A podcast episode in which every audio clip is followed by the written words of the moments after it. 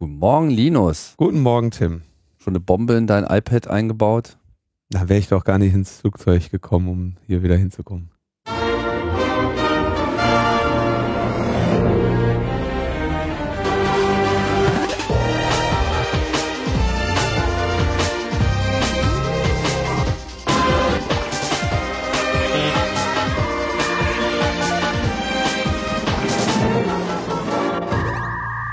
Logbuch Netzpolitik Nummer 215.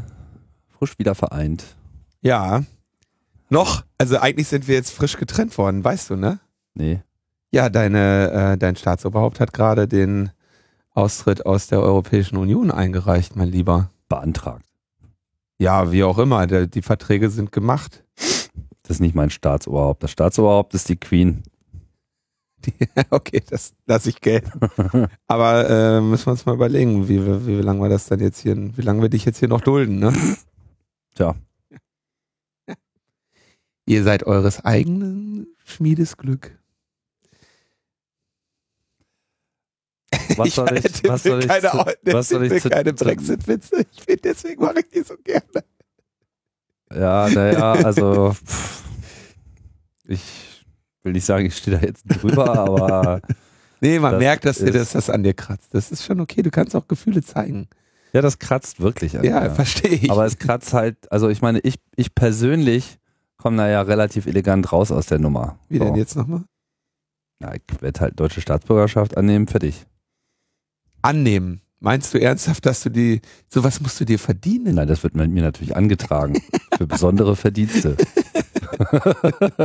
ich habe ja schon mehrfach abgelehnt.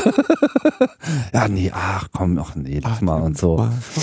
Aber jetzt denke ich mir so, na Gott, wenn ihr unbedingt wollt, dann mache ich halt mit bei eurem Verein. Dann wähle ich auch mal ja, Oh Gott, oh Gott. Kanzler und so. Werd schon sehen, was ihr davon habt. Was ich dann hier für Gott Kanzler mir aussuche, Mhm. die irgendwie gerade so im Angebot sind. Ne?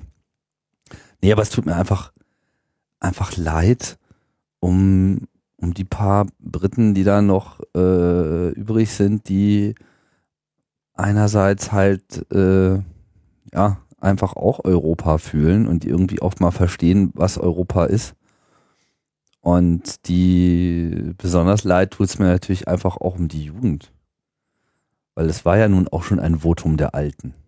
Das hat man ja schon an den Wahlergebnissen gesehen. Das war einfach 60 plus. Dann kommen die endlich mal von der Insel runter. Wer? Ja, die Jugend.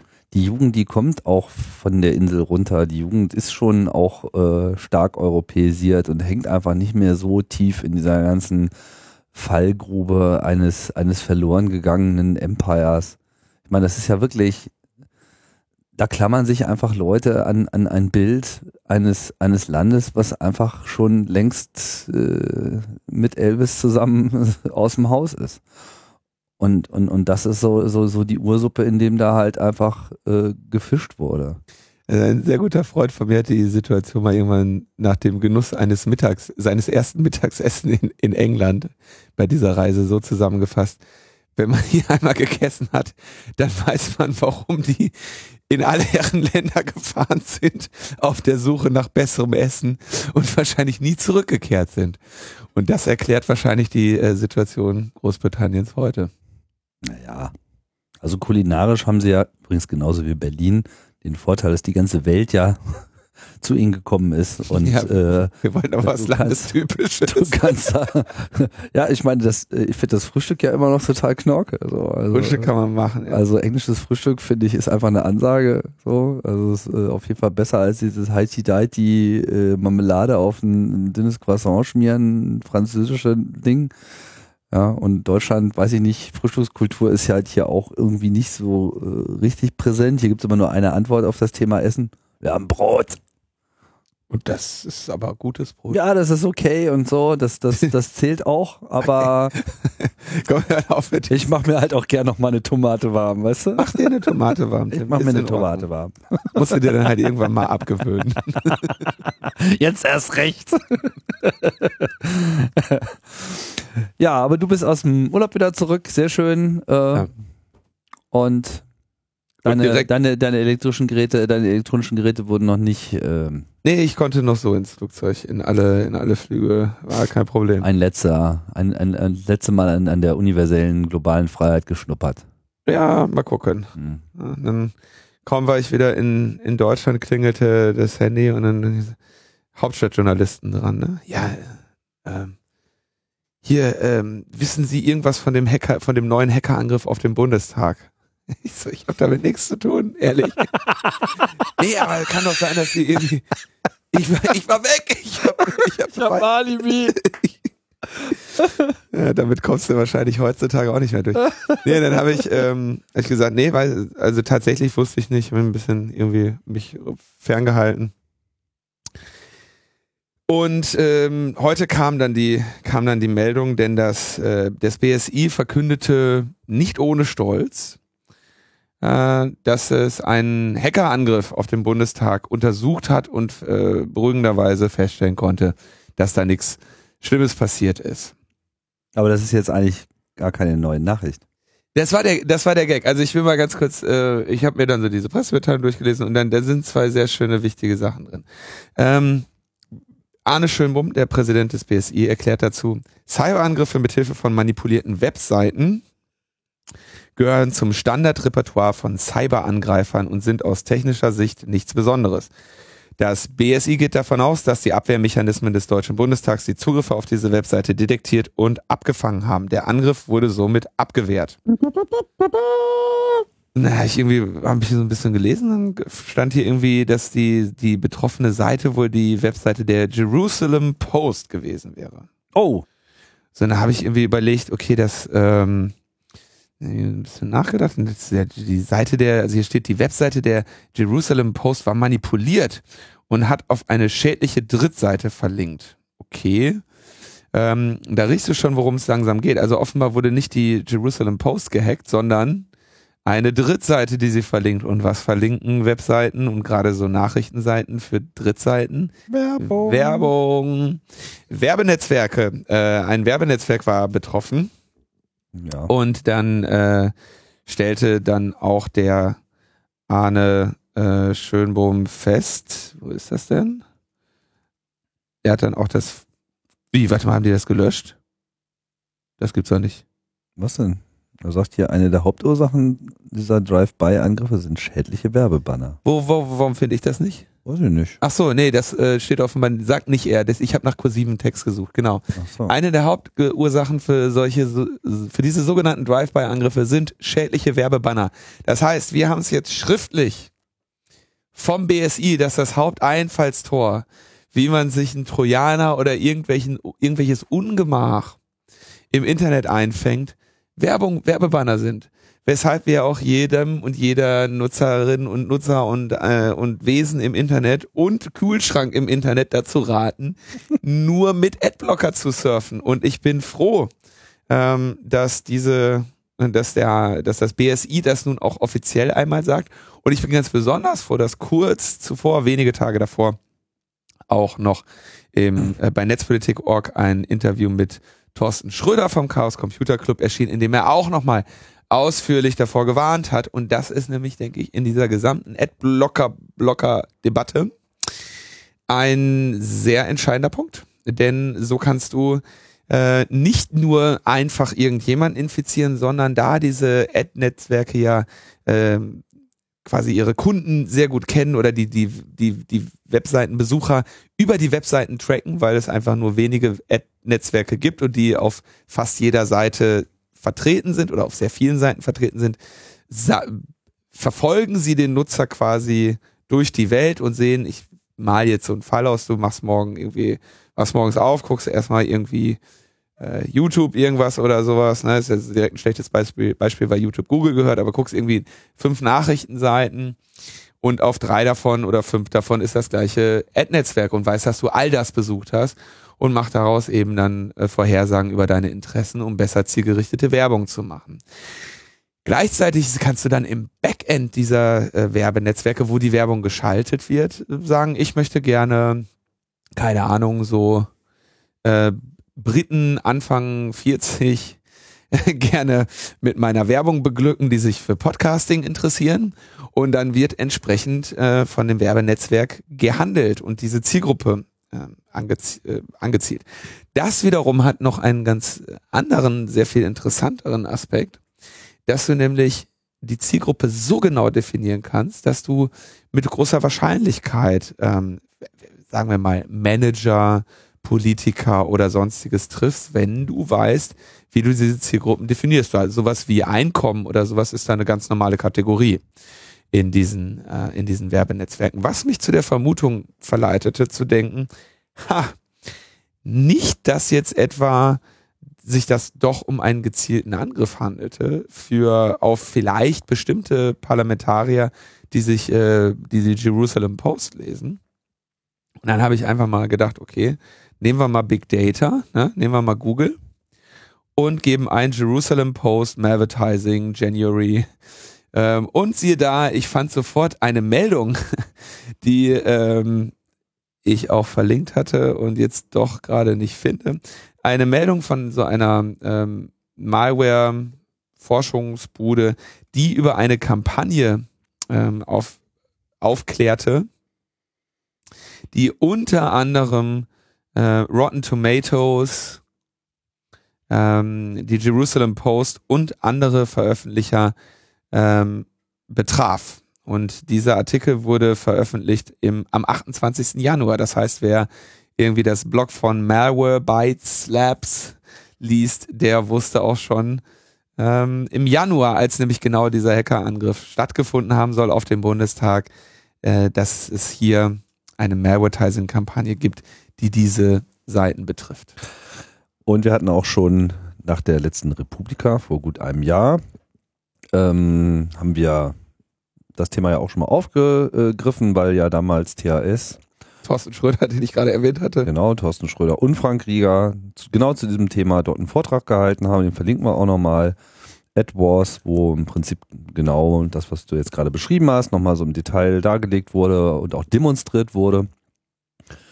Alter Hut, so, was heißt das jetzt? Äh, kann gut sein, dass dieser gloriose Bundestagshack, ich meine, wir reden jetzt von dem Ding, wo dann irgendwie die ganze Zeit über Russenangriffe äh, diskutiert wurde, ja, die ja da auch nach wie vor gerne hinterstecken äh, können. Man weiß ja jetzt nicht, wer das jetzt gemacht hat, aber das Interessante ist natürlich, dass jetzt hier gar nicht mal so diese ominöse typische Hollywood-Szene von Hacker mit Maske äh, klopft an die Türe äh, und, und guckt mal, wo man reinkommt, sondern äh, man sitzt eigentlich gemütlich da und wartet, bis sozusagen der Angreifer selbst vorbeikommt. Und dann äh, kriegt man das einfach kurz signalisiert, dann macht so Bimmel, Bimmel, ach, ihr Kunde ist da. Und dann so, ja, dann infizieren wir doch mal. Das Opfer kommt vorbei, nicht das, der Angreifer. Ja. Das Du hast gerade, aber ist ja, Kunde, sagte ich, oder? Du hast, der Angreifer kommt vorbei. Ja. Nee, nee, der, der Angreifer Nein, nein. wartet, bis der. Das Opfer äh, kommt sozusagen selber zum sich über die rüberhauen äh, vorbei. So ein bisschen Und das ist eine, das ist eine sehr, das ist äh, aus verschiedenen Gründen eine sehr elegante Methode. Also einerseits, weil du das einfach wie eine Werbeanzeige schalten kannst. Mhm. Und andererseits, weil du so eben dir das Phishing sparst. Ne? Du musst jetzt nicht irgendwie sagen, klick mal hier oder lad mal runter oder Rechnung im Anhang. Und alles, was du brauchst, ist irgendwie ein, ein halbwegs aktueller Exploit auf dem Browser. Davon gibt's viele, deswegen werden Browser so oft geupdatet. Und äh, noch viel schöner, äh, wie auch von, äh, von Thorsten da in dem Video äh, dokumentiert, eine Schwachstelle in einem Brow in einer Browser-Extension. Mhm. Also allein von der Code-Komplexität her und von den ganzen Extensions her bieten Browser einfach unglaubliche Angriffsoberfläche und ähm, über diese Werbeanzeigen hat man einen sehr komfortablen Weg, die Menschen anzugreifen, ohne dass sie sich aus ihrem normalen Habitat herausbewegen müssen. Ne? Ähm, wir hatten solche Fälle auch schon öfter mal bei deutschen Werbeseiten, dass also äh, bei deutschen Nachrichtenseiten, dass die dann ähm, kurzzeitig Malware äh, in ihrer Werbung drin hatten. Schlecht. Also die, Nachricht, äh, die, die, die Nachricht lautet eigentlich, äh, ist nicht, es gab einen Hackerangriff auf den Deutschen Bundestag, sondern die Nachricht lautet, im Jahre 2017 haben Rechner des Deutschen Bundestags keine Adblocker. Und das ist ein Problem. Das betrachte ich wirklich als Problem. Also wenn ich irgendwie gefragt werde, hier, äh, Neumann, du, erklär mal, wie ich meinen Computer sicher mache, dann ist ähm, installiere einen Adblocker das erste. Das ist einfach äh, vor allem eine Maßnahme, die jeden Menschen dann auch glücklich macht, der denkt so, oh, boah, was, da ist ja irgendwie hinter der hinter dem ganzen Geblinke ist ja Inter, da ist ja Inhalt, da kann ich ja noch was sehen. Also das ähm, das denke ich ist eher die Meldung, die hier eigentlich stattfindet. Nichtsdestotrotz freuen wir uns natürlich, ähm, dass das das offenbar hier kein Angriff geglückt ist, also aus welchen Gründen auch immer. Das BSI sagt, das läge an ihrem Schutzschild oder was auch immer. Kann sehr gut sein, dass die die Verbindungen da zu bestimmten IP-Adressen schon gelöscht haben, äh, ge äh, geblockt haben, weil der weil die bekannt sind als, als bösartige IP-Adressen, kann sein, dass es alles nur Glück ist, kann sein, dass der, dass es zwar keinen Adblocker dafür, aber einen sicheren oder auf dem aktuellen Stand gehaltenen Browser gab. Wer weiß es. Aber die Nachricht an unsere Freunde in den verschiedenen Institu Institutionen in Berlin und Bonn lautet, fragt doch mal nach dem Adblocker, dann habt ihr die Sorge auch nicht mehr. Man sollte vielleicht auch mal klarstellen, ähm, diese Security-definierte Sicht auf Adblocker richtet sich eigentlich nicht unbedingt jetzt zwingend gegen Werbung als solche, sondern konkret über Werbung, die über Werbenetzwerke von dritten Quellen, die mehr oder weniger dynamisch ausgewählt werden, ausgeliefert werden. Es gibt ja mittlerweile auch schon so einen Wandel, man sieht das so bei Spiegel Online, anderen Postillen, wo dann die Werbung in zunehmendem Maße von den eigenen Servern kommen. Ob die Zeitungen oder Publikationen in dem Moment noch dieselbe äh, Kontrolle über die Inhalte, was dort ausgeliefert äh, wird, haben, wie mit ihrem eigenen Content, das äh, bleibt zu nachfragen. beobachten, ja. Ist allerdings zumindest schon mal nicht, nicht ganz so verdächtig, so Drive-by-mäßig äh, äh, rüberzukommen, wo halt irgendwie dynamisch irgendein Server in dem Moment ausgewählt wird, der sich einfach kurz bei irgendeiner äh, Online-Auktion gemeldet hat mit, ach ja, genau hier meine Zielgruppe, ich biete X und dann kommt halt die Werbung. Das ist halt äh, das Kernproblem, weil es ja natürlich jetzt auch ein bisschen in diese Ad-Blocker-Blocker-Debatte reinmündet, ja, wo das ja immer so ein Argument ist, äh, Ad-Blocker beschützen mich irgendwie vor dem bösen Internet. Absolut valides Argument. Und das muss da zumindest mit eingeflossen werden, aber da geht es halt jetzt nicht per se um die Werbung als solche. Genau, also sie schützen dich auch vor dem Tracking durch diese Netzwerke. Und noch dazu. Sie schützen dich vor den tatsächlich einfach muss man einfach so sagen, unkontrollierten Inhalten, die dann mitgeladen werden und damit eben dann auch gegen äh, potenzielle Hacking-Angriffe. Ja. Aber man muss auch sagen, dass das Web bleibt einfach auch ein rüder Ort. Das ist halt einfach äh, schwierig und es ist halt vor allem die Offenheit des Webs, die es an der Stelle einfach knifflig macht, äh, entsprechende Sicherheitsmaßnahmen einzuziehen, die global und instantan für alle wirken könnten. Ich meine, es ist schon mal ganz gut, dass jetzt so Sachen wie Flash doch mehr oder weniger konsequent äh, herausgenommen werden. Ich finde es dann immer noch ein bisschen albern, wenn dann diese Publikationen dann beim Aufruf der Webseite auch sich immer noch darüber beklagen, dass Flash nicht installiert ist im Jahre 2017. Ja, das, äh, das, das, das, ist, das ist dann der zweite Rat. Äh, also diesen Flash-Player, den kannst du natürlich nicht dulden auf deinem Rechner.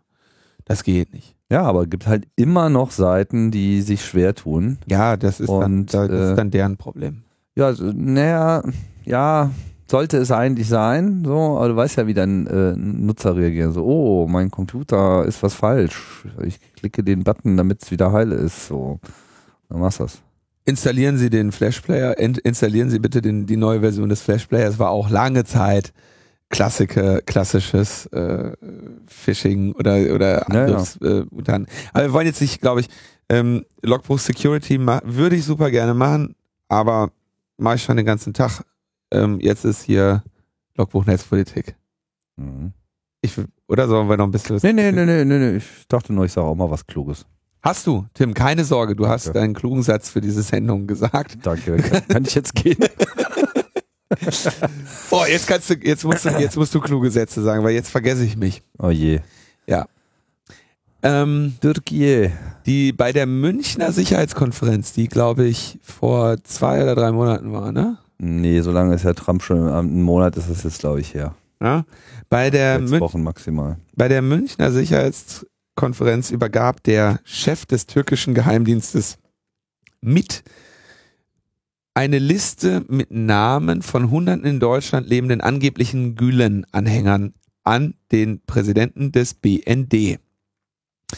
Ähm, Gülen ist der Mann, der in den USA im Exil wohnt und dem, also Fethullah Gülen, dem irgendwie in die Schuhe geschoben wird, er habe diesen damaligen sehr kläglich gescheiterten Putsch gegen Erdogan ähm, in die Wege geleitet. Bewe Belege dafür bleiben die, bleibt die türkische Regierung und die türkischen Geheimdienste schuldig.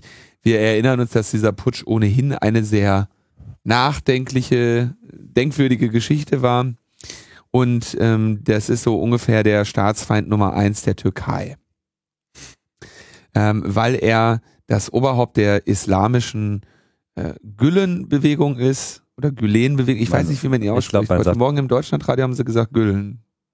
Also ich, ich, aber Gülen ich, ich habe auch wenig Kenntnis über türkische Aussprache, aber was ich äh, vor allem immer gehört habe, ist Gülen. Gülen. Finde ich auch, fand ich auch, aber heute Morgen war, wer war da im Radio? Ich glaube, Georg Maskolo oder Hans Leindecker oder sowas im Deutschlandradio, die haben, Deutschlandfunk, die haben gesagt, Güllen. Nur noch, nur noch Gülle im Deutschlandradio. Gülen, Gülen, Gülen, die Gülen-Bewegung. Ähm, so. Seht, seht es uns nach. Jetzt kriegt der, jetzt kriegt der, äh, jetzt kriegt also der, der Präsident des BND, Holger Münch, wenn ich mich nicht täusche, oder verwechsel ich den jetzt gerade mit dem BKA-Chef? Nein, Holger Müll. Nein, scheiße, habe ich verwechselt. dann ist es Bruno Karl, Entschuldigung. Ähm, dann hat er, dann hat er das also Bruno Karl gegeben. Das müssen wir irgendwie schneiden. Das kann, ich hatte drei Wochen Urlaub, ich darf sowas vergessen. ähm, also er hat das Bruno Karl in die Hand gedrückt und der hat sich das angeschaut und hat gedacht, naja, okay, da sind irgendwie Meldeadressen drauf, ähm, Handy- und Festnetznummern und Fotos von diesen Leuten muss ich mir mal irgendwie anschauen. Aber warte mal, warte mal, warte mal. Dem BND, dem Auslandsgeheimdienst der Bundesrepublik Deutschland, gibt er Deutsche Geheimdienstwelt, schwere Geheimdienstwelt, das, da hat ähm, der äh, Chef des äh, türkischen Geheimdienstes wohl vertan. Du hast recht, ähm, eigentlich hätte er sich an den Verfassungsschutz, Verfassungsschutz wenden müssen, an den, nämlich an den Inlandsgeheimdienst. Das ist richtig. Hm. Vielleicht hat man aber auch in der Türkei die Zeitung gelesen und hat gedacht, mit dem BND kann man sowas machen. Stellt sich eh keiner quer. Zur Not wird einfach ein neues Gesetz erlassen. So, Dann das geht kann, das auch. Das kann natürlich auch sein. Aber natürlich wichtiger Punkt. Er, formal hätte, wäre er beim Verfassungsschutz richtig gewesen und dann hätte er das dem, ähm, dem Herrn Maaßen, jetzt muss ich immer Namen sagen, um zu zeigen, dass ich dem Georg Maaßen in die Hand, Hände gedrückt. Du kennst ja auch alle, ne? Und bei dem ähm, wüsste man auch nicht, wie die Geschichte weitergegangen wäre. Hätte es vielleicht eine ganz andere Wendung nehmen können, wenn man so dessen Rechtsauffassung mal studiert. Ähm, Bruno Karl schaut sich das also an und sagt, ja, sind irgendwie Meldadressen, Handynummern und vor allem Fotos der Betroffenen drauf. Und wundert sich und stellt fest, dass etliche dieser Fotos offenbar heimlich aufgenommen wurden durch Überwachungskameras oder so. Also irgendwie alles ein sehr komisches Dossier. Also ich glaube, es waren 300 Personen und 200 Vereine, wo du auch denkst, meine Güte. Ne? Also wahrscheinlich irgendwie jeder äh, jeder Kulturverein auf der Hermannstraße so ungefähr. Ne? Also, der noch nicht komplett auf Linie ist so. Ja, genau, wo, wo mal jemand gesagt hat, dass der Erdogan vielleicht irgendwie auch mal einen Knall hat. Kurz durchatmen könnte vom nächsten Schrei. Mhm. Naja. Dann haben sie sich überlegt, so dann schauten sie sich das an und sagten, ja, hör mal, das scheint doch so zu sein, dass hier dieser türkische Geheimdienst offenbar äh, diesen Menschen in Deutschland ausspioniert. Und dann haben wir doch hier einen klaren Fall von äh, Geheimdiensttätigkeit gegen Bewohner unseres Landes, die hier was weiß ich, unter welchen Bedingungen äh, offenbar leben. Und Wahrscheinlich nicht, so nur, dauerhaft. Nicht nur, nicht nur Bewohner, sondern auch Staatsbürger. Und, und, ja, und auch Staatsbürger dieses Landes, äh, die hier wahrscheinlich aus gutem Grund wohnen. Dann pass haben sich dann, und das finde ich natürlich sehr löblich, die äh, hat sich der BND daran gemacht, diesen Menschen darüber in Kenntnis zu setzen und zu warnen. Dieser Prozess ist irgendwie im Gange, das muss man natürlich auch erstmal hinkriegen, da arbeiten jetzt dann irgendwie die verschiedenen äh, Behörden mit und sagen diesen Leuten Bescheid und warnen sie vor allem, und das ist auch das, finde ich wiederum erschreckende daran, vor einer Beteiligung an dem Verfassungsreferendum der Türkei, was am 16. April ansteht, wenn ich mich nicht täusche. Müsste ein Sonntag sein. Ähm, also in der Türkei, ich glaube in Deutschland haben die Wahlen jetzt schon angefangen oder das kann sein. durch, ja. Genau, aber die, diese Wahlen finden natürlich auf türkischem Hoheitsgebiet statt, nämlich dann im Konsulat oder in der ähm, in, im, in, in, in, wie heißen die anderen Dinger, Botschaft oder so. Und sagen also, passt mhm. auf äh, mit dem Betreten des türkischen Hoheitsgebietes, die haben es auf euch abgesehen. Ähm, sowohl mhm. passt auf mit einer Einreise, also mit einer Einreise und passt auf mit dem Betreten derer ähm, derer Institutionen. Das wäre ja dann ein ganz äh, interessantes, dezentes Leak der Türken, um die Leute von der Wahl abzuhalten. Jetzt wenn es nur 300 Personen sind, glaube ich, das wird ja nicht wahlentscheidend sein. Ne? Ja, 200 Vereine. Oh ja. ja. Wobei der wahrscheinlich die Personen und Vereine da Überschneidungen haben werden. Ja, Freunde von Freunden, lalala, mitgehangen, mitgefangen. Also man kann, das ist immer natürlich, man kann immer sofort auch in dieser Geheimdienstwelt berechtigterweise den, den, den Strang aufmachen, dass es ja auch vielleicht von dem türkischen Geheimdienst beabsichtigt gewesen sein kann, dass dies geschieht. Ja. Man kann aber auch. Ich meine, wovon sind Sie denn bitte ausgegangen? Sind Sie wohl nicht etwa davon ausgegangen? Dass Möchtest du etwa jetzt irgendwie davon ausgehen, dass irgendwie, also dass in der momentanen Regierung ähm, und in den Geheimdiensten der Türkei noch irgendwie sane Personen sind, die sinnvolle ähm, Prognosen über die Zukunft und das Handeln anderer Menschen tätigen? Naja, also im Geheimdienst dürfte vielleicht nicht ganz so viele Köpfe gerollt ich sein, die, die schon längst gerollt sind. Da sind so viele Köpfe gerollt und ähm, ich würde auch, also von dem, was man jetzt so von Erdogan irgendwie in den letzten Jahren schon an Handeln gesehen hat, würde ich davon ausgehen, dass der sich natürlich auch mit Leuten umgibt, die irgendwo in der Nähe seines Gedankenguts sind. Und ähm, also kann man jetzt drüber spekulieren. Es ist, Machen wir aber nicht. Die Möglichkeit steht im Raum. Ich finde das erstmal ganz schön, da, wie der BND da reagiert hat. Man hätte sich gewünscht, dass der vor vielen Jahren in Bad Aibling auch schon so reagiert hätte. Da möchte ich vorsichtig an dieser Stelle auch darauf hinweisen, aber wir nehmen das Loben zur Kenntnis, äh, dass es hier äh, so geschehen ist. Und dann jetzt, die Nachrichten sind gerade voll von irgendwelchen deutschen Politikern, die da auch drauf standen. Michelle Müntefering äh, wird da irgendwie genannt und lächelt einen gerade von der Homepage der Tagesschau an. Das ist auch eine ganz schön große Nummer. Und man kann sich natürlich auch fragen, wenn man sich überlegt, wie das diplomatische Verhältnis zwischen Deutschland, der Bundesrepublik Deutschland und der Türkei in den letzten drei, vier Wochen gelitten hat, könnte man sogar spekulieren, dass es auch kein Zufall ist, dass es ausgerechnet jetzt der BND dem MIT mit dieser Nachricht in den Rücken fällt. Also man kann da, mhm. man kann da sehr viel spekulieren. Ne? Fassen wir mal kurz zusammen, was wir so gesehen haben. Irgendwie, äh, also diese diese ewigen Beschimpfungen als als Nazi äh, musste Angela Merkel über sich ergehen lassen, mehrfach von äh, von Erdogan. Ähm, wir haben diesen Konflikt mit Holland gehabt. Hast du das? Also meine Güte. Dann haben die, also die Niederlande haben, also es geht darum, dass Vertreter der türkischen Regierung ja in Deutschland für dieses Verfassungsreferendum da Stimmung machen wollten, dass nämlich mehr oder weniger die, die jetzige Verfassung abschafft und die Türkei in ein Präsidial Präsidialsystem umwandelt und Erdogan dann irgendwie zum alleinigen Sonnengott äh, machen soll. Der Sultan. Da sollte dann für geworben Oder werden. Wie Martin Sonneborn immer so schön sagt, der Irre vom Bosporus. ja. Und die, die, die, äh, dafür sollte geworben werden. Dann haben eben ein, einige Städte in Deutschland gesagt, ja, aber das irgendwie so aus formalen Gründen oder aus Sicherheitsgründen möchten wir diese Veranstaltung eigentlich nicht haben bei uns. Und dann gab's ähm, gab's dann irgendwie natürlich sofort diese Nazi-Vergleiche, den, wir, den Deutschland sich dann aussetzen musste. In Holland geschah ähnliches. Die haben das aber irgendwie ein bisschen ehrlicher gemacht. Die haben direkt gesagt, ist hier nicht erwünscht, fertig, Thema erledigt. Und ähm, dann kam ja so skurrile, also da muss man ja mal. Ja, die Holländer waren natürlich auch alle Nazis und das muss man auch erstmal bringen. Die Holländer waren auch alle Nazis. also das ist schon, das ist schon wirklich. Da wurde es dann so, das, da wurde es dann skurril. Und ich, ähm, dann hatte irgend so ein türkischer Kuhzuchtverband die niederländischen Kühe zurückgeschickt, weil eines also offenbar das das das stärkste oder ein entscheidender Handel zwischen den Niederlanden und der Türkei ist, dass die Türkei Milch, dass, dass die Türkei Milchkühe aus Holland importiert. So. Mhm. Und, dann haben sie sich entschieden, großen Stil, ne? Im jetzt wollen Stil. wir die aber nicht mehr und jetzt schicken wir die zurück. Und irgendwann ein, irgendwie ein, ähm, ein Bezirksbürgermeister Istanbuls, ich glaube von Beyoglu oder so, hat dann irgendwie auch noch so eine Kuh an die, ans Licht gezerrt und hat gesagt, wenn die Niederländer sich bis morgen nicht entschuldigen, dann schlachtet er diese Kuh. Das gibt aber Ärger mit den Indern. Und ich meine, was, stell dir mal, also wenn, ich meine, ich habe ja in Istanbul viel erlebt, ne?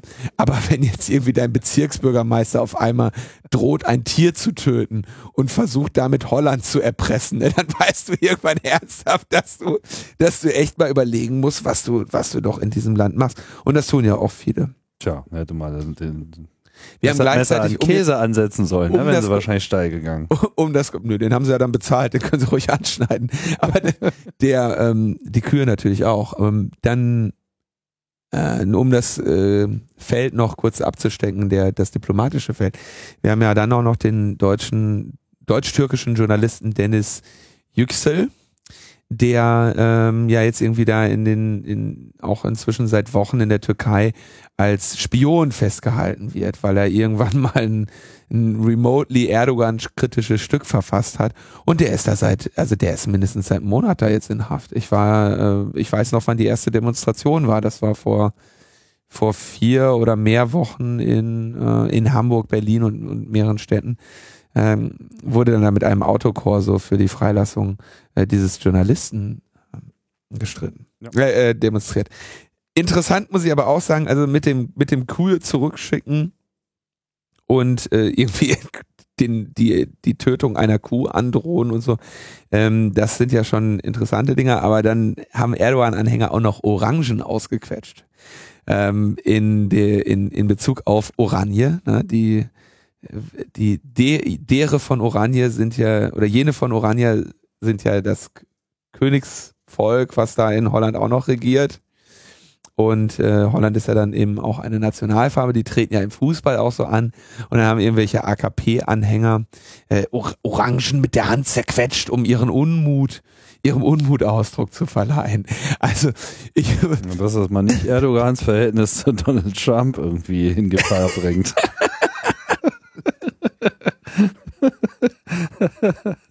Stimmt, kann auch anders gemeint gewesen sein.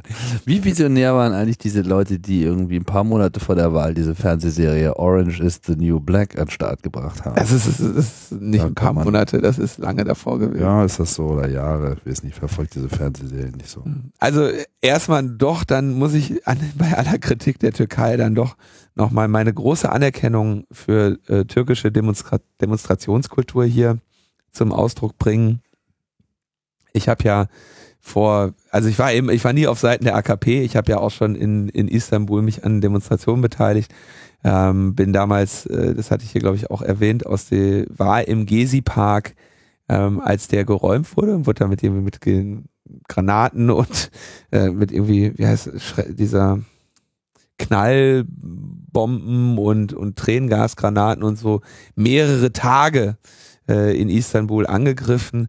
Äh, entsprechend auch mein geringes Verständnis für äh, Ministerpräsident Erdogan oder Präsident Erdogan oder was auch immer, ähm, von dem dieser Kampf gegen eine aufgeklärte ähm, Bevölkerung in der Türkei ausgeht. Und in dieser Tradition, ich, in, des, in dieser Tradition sehe ich auch die Entwicklung in der Türkei. Ja, also das war das eine große Aufbäumen der Intellektuellen, der Liberalen in der Türkei. Die wurden äh, wirklich mit einer Brutalität, die ich äh, an keiner anderen Stelle gesehen habe. Und ich habe Demonstrationsgewalt durchaus schon in verschiedenen Ländern äh, gesehen. Äh, das war so mit das heftigste, was ich gesehen habe, wie ein Aufstand eben niedergeschmettert wurde.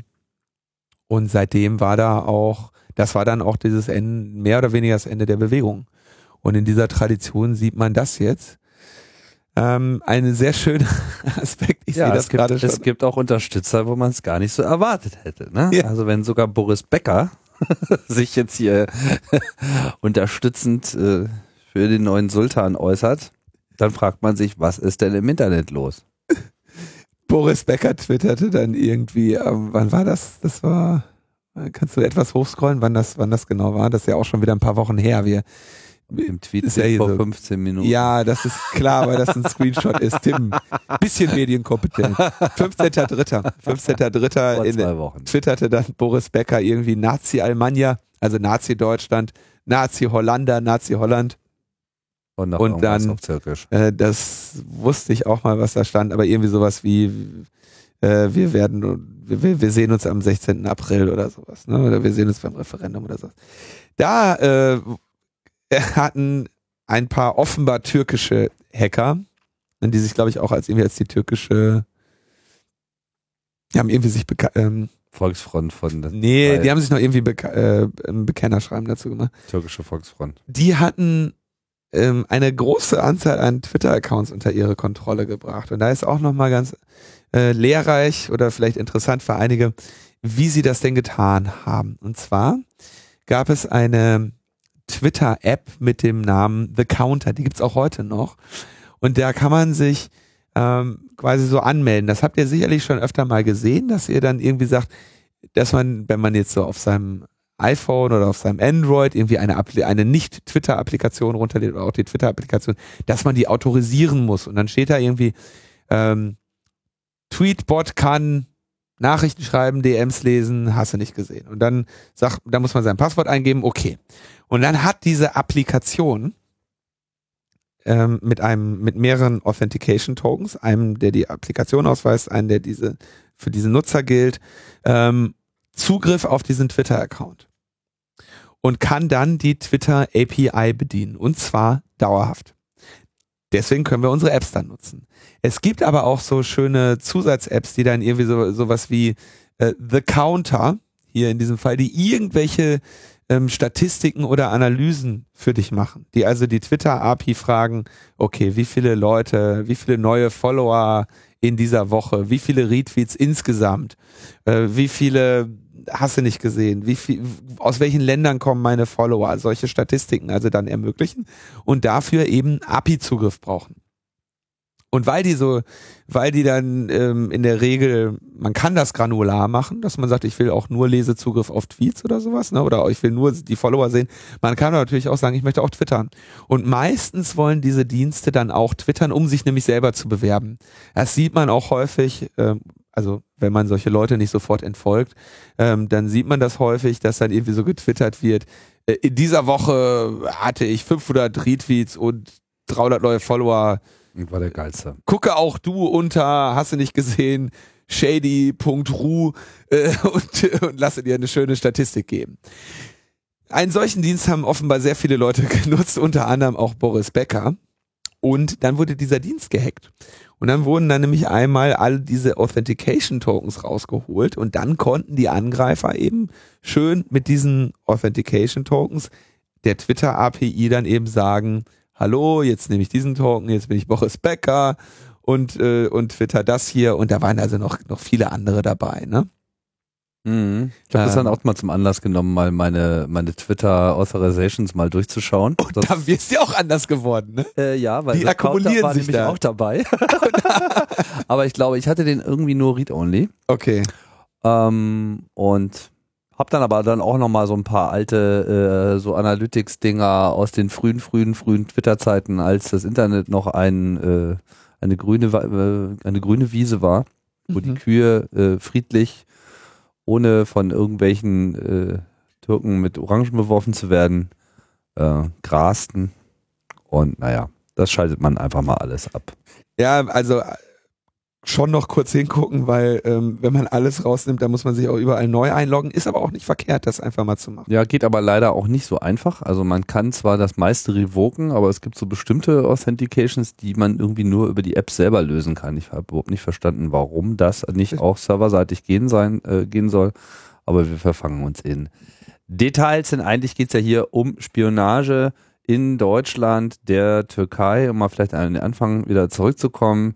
Das ist natürlich ein Problem und jetzt müssen wir mal gucken, äh, was das so für Schockwellen im Geheimdienstapparat und vor allem auch in unserer Regierung äh, liefert. Wobei ich so ein bisschen den Eindruck gehabt, vor September lehnt sich hier irgendwie keiner mehr so richtig aus dem Balkon. Den Link zum Kontrollieren eurer Applikation machen wir auch noch in die Show Notes. Genau. Ich gerade. Wir linken mal direkt in euren Account rein. Kann man tatsächlich. Ihr müsst dann eingeloggt sein, aber Ja, so. ist ganz normal. Nicht, weil wir so geile Hacker sind. Obwohl wir so geile Hacker sind. Yes.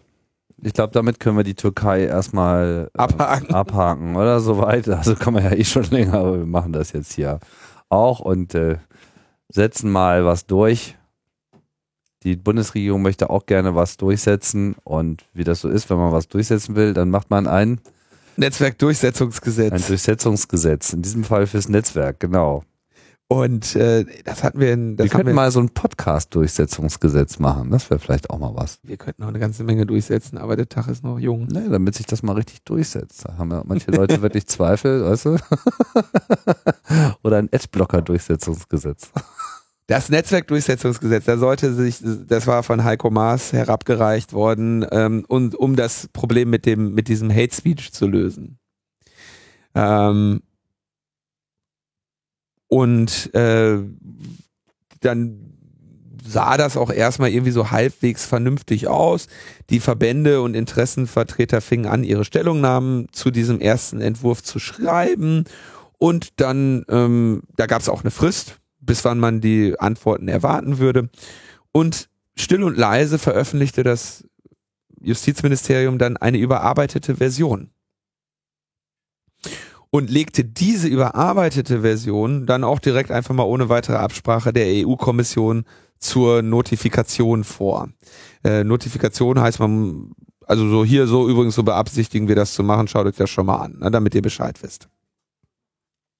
Und da wird dieses Netzwerkdurchsetzungsgesetz äh, in dieser zweiten Version ein bisschen geändert. Und zwar kommen jetzt neben irgendwelchen Beleidigungen und Persönlichkeitsrechtsverletzungen noch das Sexualstrafrecht mit hinzu. Äh, Was überrascht, weil das Detektieren von Nippeln ja zu einer der höchsten Fähigkeiten von Facebook gehört. Die, ähm, die also man könnte jetzt nicht sagen, dass in diesem Bereich des Sexualstrafrechtes die sozialen Netzwerke besondere Probleme hätten, den Vorgaben des, äh, des Gesetzgebers in Deutschland äh, zu entsprechen. Wobei ja Facebook schon Probleme hat, männliche und weibliche Nippel auseinanderzuhalten. Ja, wenn man kein Gesicht dazu macht. ja, also, genau, Ja, kann man noch mal, das ist schwierig. kann man noch dran arbeiten. ähm, Das machen wir alles mit künstlicher Intelligenz. es verlangt jetzt keine wirksamen Maßnahmen mehr gegen die erneute Speicherung des rechtswidrigen Inhaltes, ähm, was man erstmal ganz wahrscheinlich als, also das bedeutet, würde jem, also das, das betrifft eigentlich den Fall des jungen Syrers, der ja gesagt hatte, ich möchte nicht nur, dass das gelöscht wird, sondern ich möchte auch, dass mein Bild in diesem Zusammenhang auch in Zukunft nicht mehr genutzt werden kann. Und für den sah es ja ähm, erstmal nicht so gut aus. Aber das sollte also gemacht werden, dass man diesen Anspruch hat. Das wurde aber wiederum aus dem Netzwerkdurchsetzungsgesetz in der zweiten Version gestrichen. Und dann kam die dritte Änderung und die lautete folgendermaßen, dass in Paragraph 14 Absatz 2 des Telemediengesetzes nach dem Wort Eigentum die Wörter oder anderer absolut geschätzter, geschützter Rechte eingefügt werden. Und ich hatte ja vor, vor einigen Folgen schon mal erklärt, ähm, wie so, dass sich hinter sowas dann in der Regel, da, da sind die, die, die Schätzchen versteckt. Ne? Und wenn man diesen Satz dann einmal ähm, anschaut, das Telemediengesetz regelt ja die Haftung von Providern und Hostern und zwar sämtlichen. Nicht nur irgendwie soziale Netzwerke und Twitter, sondern sämtliche. Also auch metaebene.me fällt unter das Telemediengesetz und das ist äh, schon eine ganz andere Hausnummer. Also bei TMG sollten da die ersten roten Lampen angehen und dann schaut man sich den Paragraph 14 an, denn hier steht ja in diesem Satz steht ja gar nicht, womit der Paragraph 14 überhaupt zu tun hat. Der Paragraph 14 regelt die Herausgabe von Bestandsdaten. Und ähm, Bestandsdaten sind also bei, bei die, diejenigen, die sich nicht ändern, in Abgrenzung von Verkehrsdaten. Du hast also jetzt irgendwie so eine, du, wir bieten hier ein, du bietest einen Telemediendienst an, sagen wir mal, der heißt Metaebene Community oder äh, irgendwas, ne? du, du bietest irgendeine Seite an. Und man kann sich da registrieren. So, da könnte da, also du, du verlangst von deinen Nutzern, dass sie ihren Namen und ihre E-Mail-Adresse angeben. Das sind dann Bestandsdaten der Nutzer. Und ähm, deren Herausgabe ist eigentlich nur sehr eingeschränkt erlaubt, etwa an die Polizei ähm, oder zur Abwehr von Gefahren des internationalen Terrorismus, an die Geheimdienste. Unter diesen Umständen musst du Bestands, eine Bestandsdatenauskunft machen. War ähm, hier registriert, E-Mail-Adresse ist. Jetzt habe ich das auf Metaebene bezogen und sagte hier Name äh, und E-Mail. Ich habe aber gerade gesagt, das Telemediengesetz gilt auch für Provider. Und diese Bestandsdatenauskunft ist wie Filesharer, nämlich äh, vor den Kadi gezerrt werden. Wohlgemerkt nicht von Polizei äh, oder Geheimdiensten, sondern von Zivilisten, nämlich ähm, Abmahnkanzleien, wenn eine Verletzung geistigen Eigentums stattgefunden hat. Ähm, das ist eine Ausnahme, sonst also nur an ähm, Polizei oder Geheimdienste und eben zur Durchsetzung der Rechte am geistigen Eigentum ähm, an Anwaltskanzleien. Die können also dann sagen, hier, wir wollen das auch haben und dann kriegen die bei diesen Kram. Diesen Prozess haben wir mal länger und ausführlich erläutert, ähm, als es um diese so als Porno-Abmahner, RedTube-Abmahnungen der das Thema waren, mhm. aber auch die Ausweitung der Bestandsdatenauskunft. So, das, he das heißt, Bestandsdatenauskunft ist in den meisten Fällen, wo sie zur Anwendung kommt, ein Demaskieren der IP-Adresse. Wenn wir also bei metaebene.me einen Besuch von euch bekommen und ihr einen Podcast runterladet, dann sehen wir die IP-Adresse. Und wir können maximal damit irgendwie einen Hostname raussuchen und sehen dann, bei welchem Provider ihr seid. Mehr können wir da in der Regel nicht sehen. Oder bei welchem VPN ihr seid oder sowas. Aber wir können nicht einfach sehen, ah, da ist hier, ne, ähm, ähm, wie heißt der Karl Mustermann oder wie nennt man den? Max Mustermann heißt er in Deutschland, ne? Max Mustermann in John Doe äh, und John Doe oder so. Das können oder wir nicht. Erika Mustermann. Dafür müssten wir ähm, Polizei oder Geheimdienst sein oder Abmahner zur Durchsetzung unserer ähm, unseres geistigen Eigen, unserer Rechte am geistigen Eigentum. So, das heißt, bei Strafrecht wird das gehoben und bei bei, bei geistigen Eigentum. Ansonsten hast du die Pseudonymität durch IP. Und durch diese Änderung wird die Bestandsdatenauskunft nun auch bei Persönlichkeitsrechtsverletzungen oder bei Verletzungen anderer absolut geschätzter, geschützter Rechte möglich. Und das auch noch ohne Richtervorbehalt. Dann fragt man sich, was sind denn andere absolut geschützte Rechte? Ja, die, das Persönlichkeitsrecht oder die Immaterialgüterrechte. Und dazu gehört zum Beispiel ähm, das Recht am eingerichteten oder ausgeübten Gewerbebetrieb. Schreibt uns ähm, der Jörg Heiderich auf heise.de in einer ausführlichen Analyse und sagt, was da passieren könnte, ist also, dass unter anderem Unternehmen ähm, vor schädigenden Werturteilen oder abträglichen wahren Tatsachen geschützt werden mit diesem äh, Recht. Und da könnten Sie dann, wenn wir jetzt hier so über Bewertungsportale reden, könnte das ruckzuck gehen, dass die sich äh, ganz schnell mal eben über eine Abmahner eine Bestandsdatenauskunft machen und sofort irgendwie Leute, die negative Beurteilungen geschrieben haben, ähm, dann da mal anschreiben. anschreiben. Oder er schreibt, äh, im Worst-Case-Fall kann man sich so recht bequem die Adressen der politischen Gegner vom Internetanbieter kostenfrei nach Hause schicken lassen. So oder so, wir sehen da an dieser klitzekleinen Ausnahme, die wir bisher haben mit geistigem Eigentum, die auch schon sehr schlecht ist, mhm. weil sie zu nichts Gutem in unserer Gesellschaft führt. Ähm, son sondern einfach nur sehr, sehr viel Geld diesen Abmahnkanzleien bringt, die inzwischen diese Prozesse durchautomatisiert haben und einfach mal nur eine Gelddruckmaschine sind. Ja, also das kannst du von vorne bis hinten mit ein bisschen Python und LaTeX durchoptimieren, dann brauchst du noch jemanden, der dir der, der, die, die, die Dinger, die hinten am Drucker rausfallen, kuvertiert und, und die Briefmarke draufklebt. Ne? Das gibt's auch schon fertig als Service. Gibt's auch Über schon API, fertig. Ja, also das kannst du Auto, kannst du wirklich in einem Wisch durchmachen, dieser Abmahnungskram. Die könnten jetzt hier ähm, eine, eine, ein Anwachsen ihres Geschäftsmodells um ein Vielfaches beklatschen, wenn dieses Gesetz so durchkommt. Und dagegen sind so viele, dass sogar der Bitkom dagegen ist. Der Bitkom sagt, also der Branchenverband Bitkom sagt, schon jetzt ist es so, äh, dass kleine Anbieter in vorauseilendem Gehorsam in, in Sorge rechtlicher Folgen ähm, schon vorlöschen, also es nicht drauf ankommen lassen und damit eben die sogenannten Chilling-Effekts eintreten. Und wenn man dann so eine Debatte führt, als hätte man nicht kein, kein Beispiel zur Hand, liefert YouTube dann auch noch direkt eins und hat heute dann ein Video der Band Slime von ihrer Seite gelöscht, die sich dort gegen den Rechtsruck in Deutschland wendet. Das Video ähm, Wohlgemerkt von ihrer eigenen YouTube-Präsenz. ja, Mhm. von ihrer eigenen, wegen Hate Speech.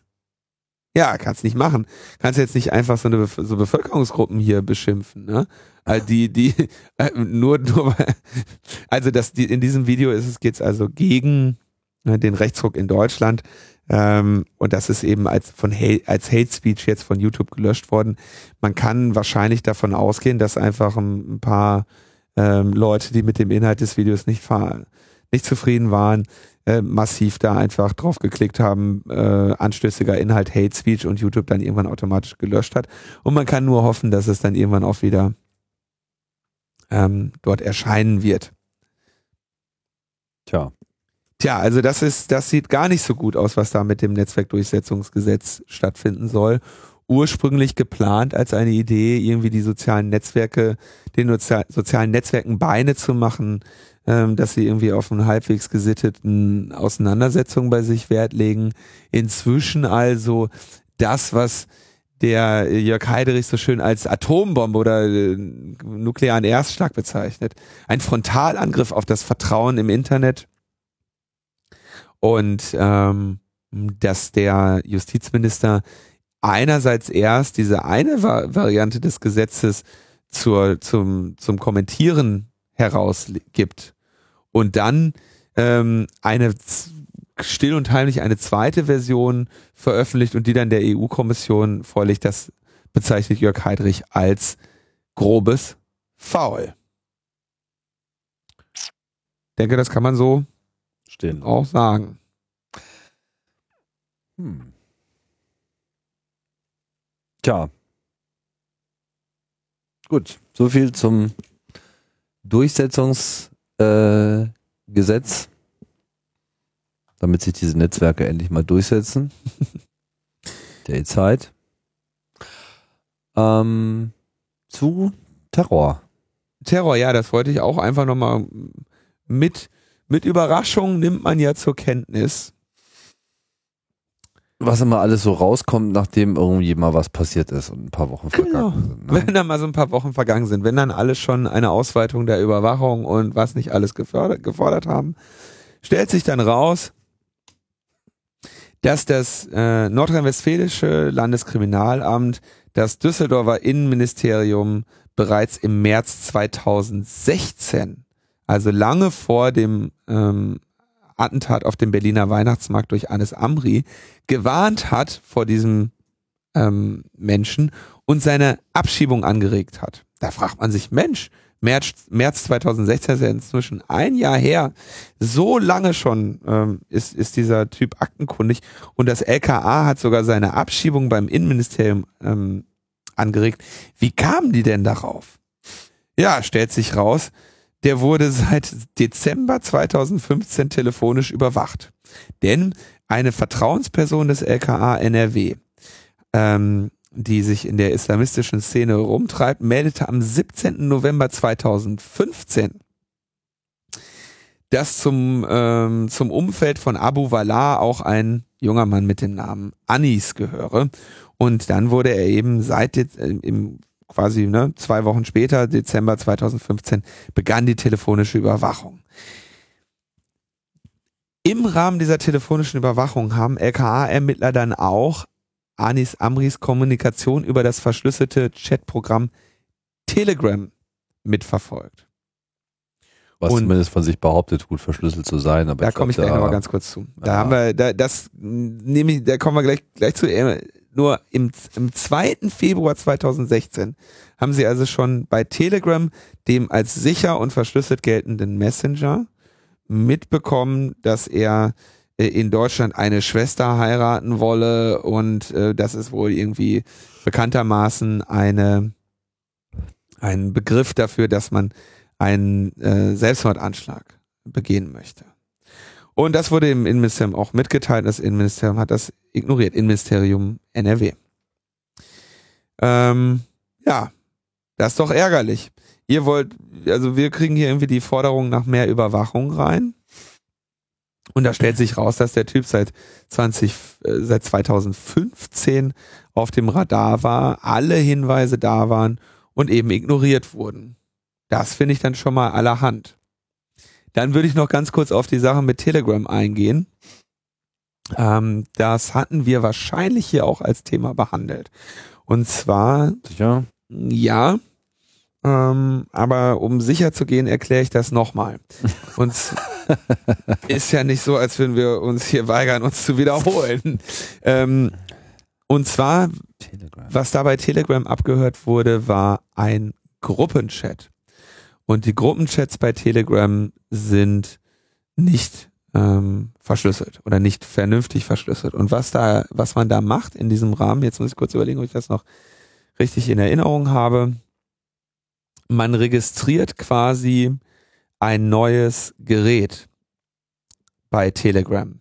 Und das kannst du machen, wenn du unter Kontrolle der Telefonnummer bist. Du sagst jetzt irgendwie, hey, ich habe hier ein weiteres Handy, mit dem möchte ich Telegram unter dieser Nummer nutzen. Mhm. Und die Verifikation, die Telegram dann durchführt, ähm, findet über SMS statt.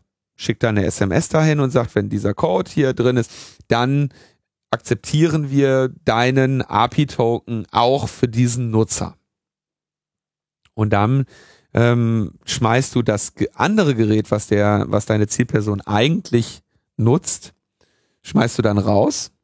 Wird nicht zusätzlich gemacht, sondern es Nee, schmeißt du Ersatz, raus, damit ne? sich das neu registriert. Dann kriegt das nämlich keine Warnung, dass du als zweites Gerät registriert bist, Mhm. sondern es ist das neu registrierte Gerät.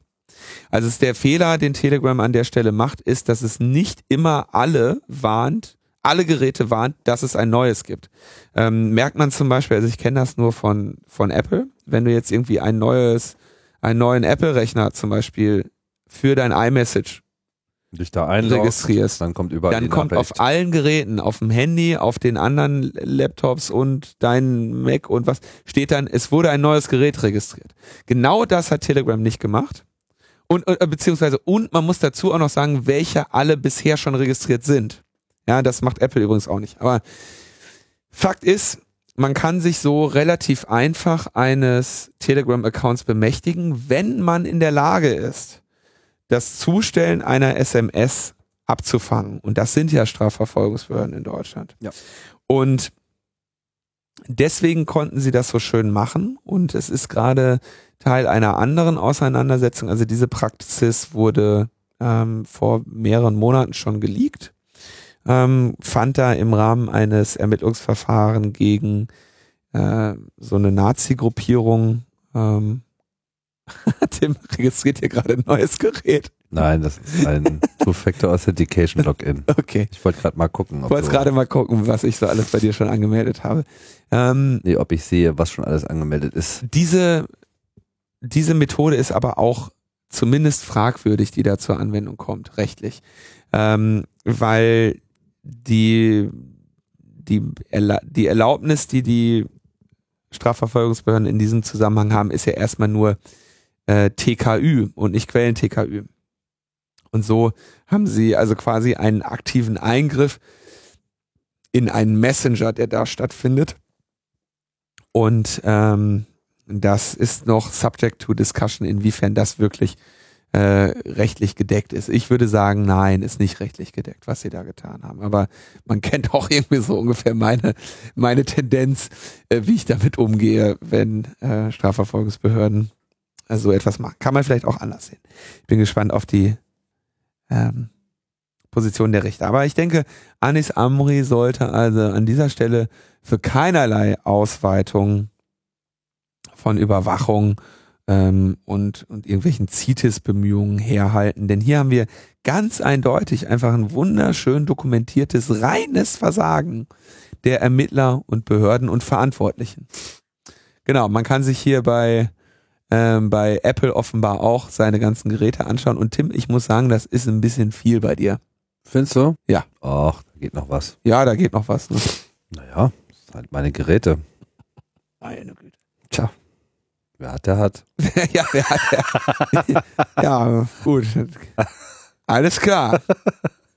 Alles total sicher, Linus. Also solche Sicherheits- und das, um das noch vielleicht ganz kurz ähm, mal in Abgrenzung zu Signal zu erklären, weil das dann eh die Frage in den Kommentaren kommt. Ähm, meine Güte, heute habe ich es aber. Telegram. Es ist ähm, auch schon spät am Morgen. Es ist spät am Morgen, genau. Normalerweise sind wir um diese Uhrzeit schon Fertig. wieder im Bett.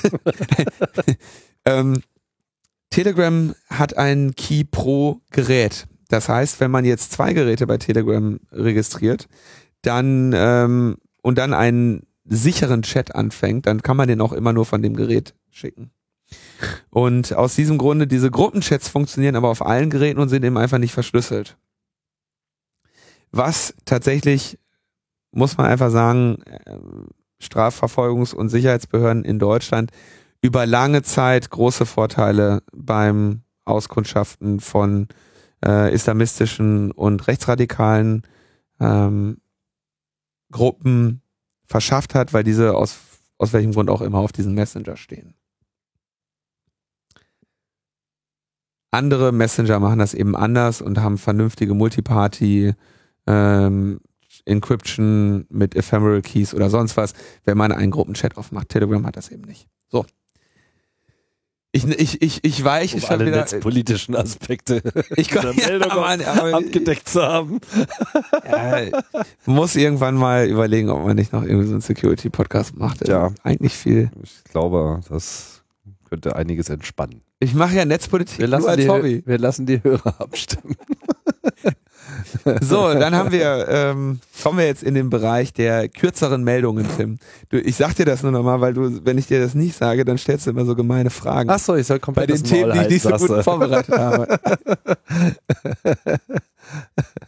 Also, es gibt ein, ein neues Datenschutzgesetz, das DS-Anpuck, ähm, das Datenschutzgesetz Anpassungs- und irgendwas Gesetz. Ähm, denn ab Mai 2018 muss ja die Datenschutzgrundverordnung angewendet werden, die ja relativ weitreichende Vorgaben macht. Wir erinnern uns ja an die Datenschutzgrundverordnung. Und vor einem Dreivierteljahr gab es dann schon den ersten Entwurf und entsprechende Leaks, wie Deutschland denn sein Bundesdatenschutzgesetz, äh, ah, du, ich, es flackert gerade, ähm, anpassen möchte und die EU ähm, Richtlinie umsetzen möchte. Daher das U noch im Namen Datenschutz, Anpassungs- und Umsetzungsgesetz EU.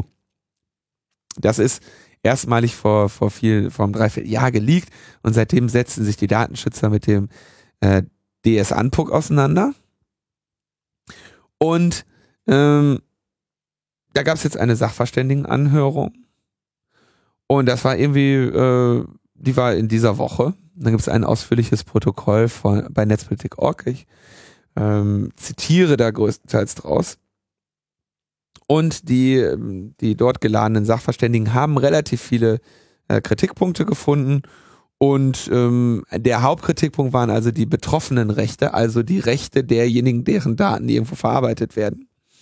Und die, ähm, die Koalition kam dann irgendwie kurz vor Beginn der Sitzung mit einem Änderungsantrag vorbei, der, der ähm, dann im Teil, der dann Teil der Abstimmung am Donnerstag sein sollen würde. Was ein bisschen respektlos gegenüber den Sachverständigen ist, die man sich zu so einer Anhörung lädt. Ähm, und natürlich auch ein bisschen respektlos gegenüber der, äh, der anderen Parteien, mit denen man da gemeinsam sitzt. Konstantin von Notz hat sich da zu Recht ähm, lauthals beschwert, dass um, unter solchen ähm, Bedingungen eben eine seriöse Arbeit des Bundestages in der Gesetzgebung einfach nicht ge durchgeführt werden kann. Ich zitiere ein paar äh, der Kritikpunkte und verweise ansonsten auf den Artikel bei Netzpolitik.org und die Stellungnahme von Peter Schaar, dem ehemaligen Bundesdatenschutzbeauftragten, der natürlich hier dann entsprechend äh, wahrscheinlich, dem man hier eine sehr fundierte und kompromisslose Meinung, glaube ich, zugestehen kann. Also wichtig war die Beschränkung der betroffenen Rechte, dass man nämlich ähm, die ähm, die Informationspflichten der Datenverarbeitenden sowie die Löschrechte der Betroffenen einschränken sollte. Es ist so, wenn jemand über euch Daten verarbeitet, dann könnt ihr da einfach hingehen und sagen, hier, ich wünsche Auskunft über diese Daten und ich beantrage, ich verlange deren Löschung. Und das ähm, muss, muss die datenverarbeitende Institution dann eben auch tun. Kann man bei jedem machen. Macht manchmal auch Spaß. Ähm, ich habe das vor vielen Jahren mal beim Springer Verlag gemacht und dann irgendwie den ganz versehentlich darüber bei Netzpolitik.org berichtet und dann wurde gegen mich ein Ermittlungsverfahren wegen ähm, Computersabotage angestrengt, weil die ähm, Springer-Inboxen auf einmal voll waren von Datenschutzanfragen. Ich glaube, das hatten wir ja auch bei der Zeit berichtet. das ist, aber es ist schon wieder viele Jahre her. Ähm, Ende vom Lied war, dass die Ärger bekommen haben mit dem Berliner Datenschutz, weil sie, äh, weil sie irgendwie äh, sich geweigert haben, diese, diese Anfragen zu beantworten und meine auch irgendwie nicht ordnungsgemäß beantwortet haben. Aber das ist eine andere Geschichte. Also man kann ähm, Auskunftsverfahren, man kann Auskunft verlangen und man kann ein Löschrecht in Anspruch nehmen. Und hier gab es dann in diesem, im DS-Anpuck gab es eine Einschränkung, dass das nicht der Fall wäre, wenn das einen unverhältnismäßig hohen Aufwand bedeuten würde für die datenverarbeitende Stelle. Und ich kann mir oder ihre allgemein anerkannten Geschäftszwecke gefährden würde. Bei diesen, in diesem allgemein anerkannten Geschäftszwecken, da sehe ich sowas wie, wie die Schufa, ne?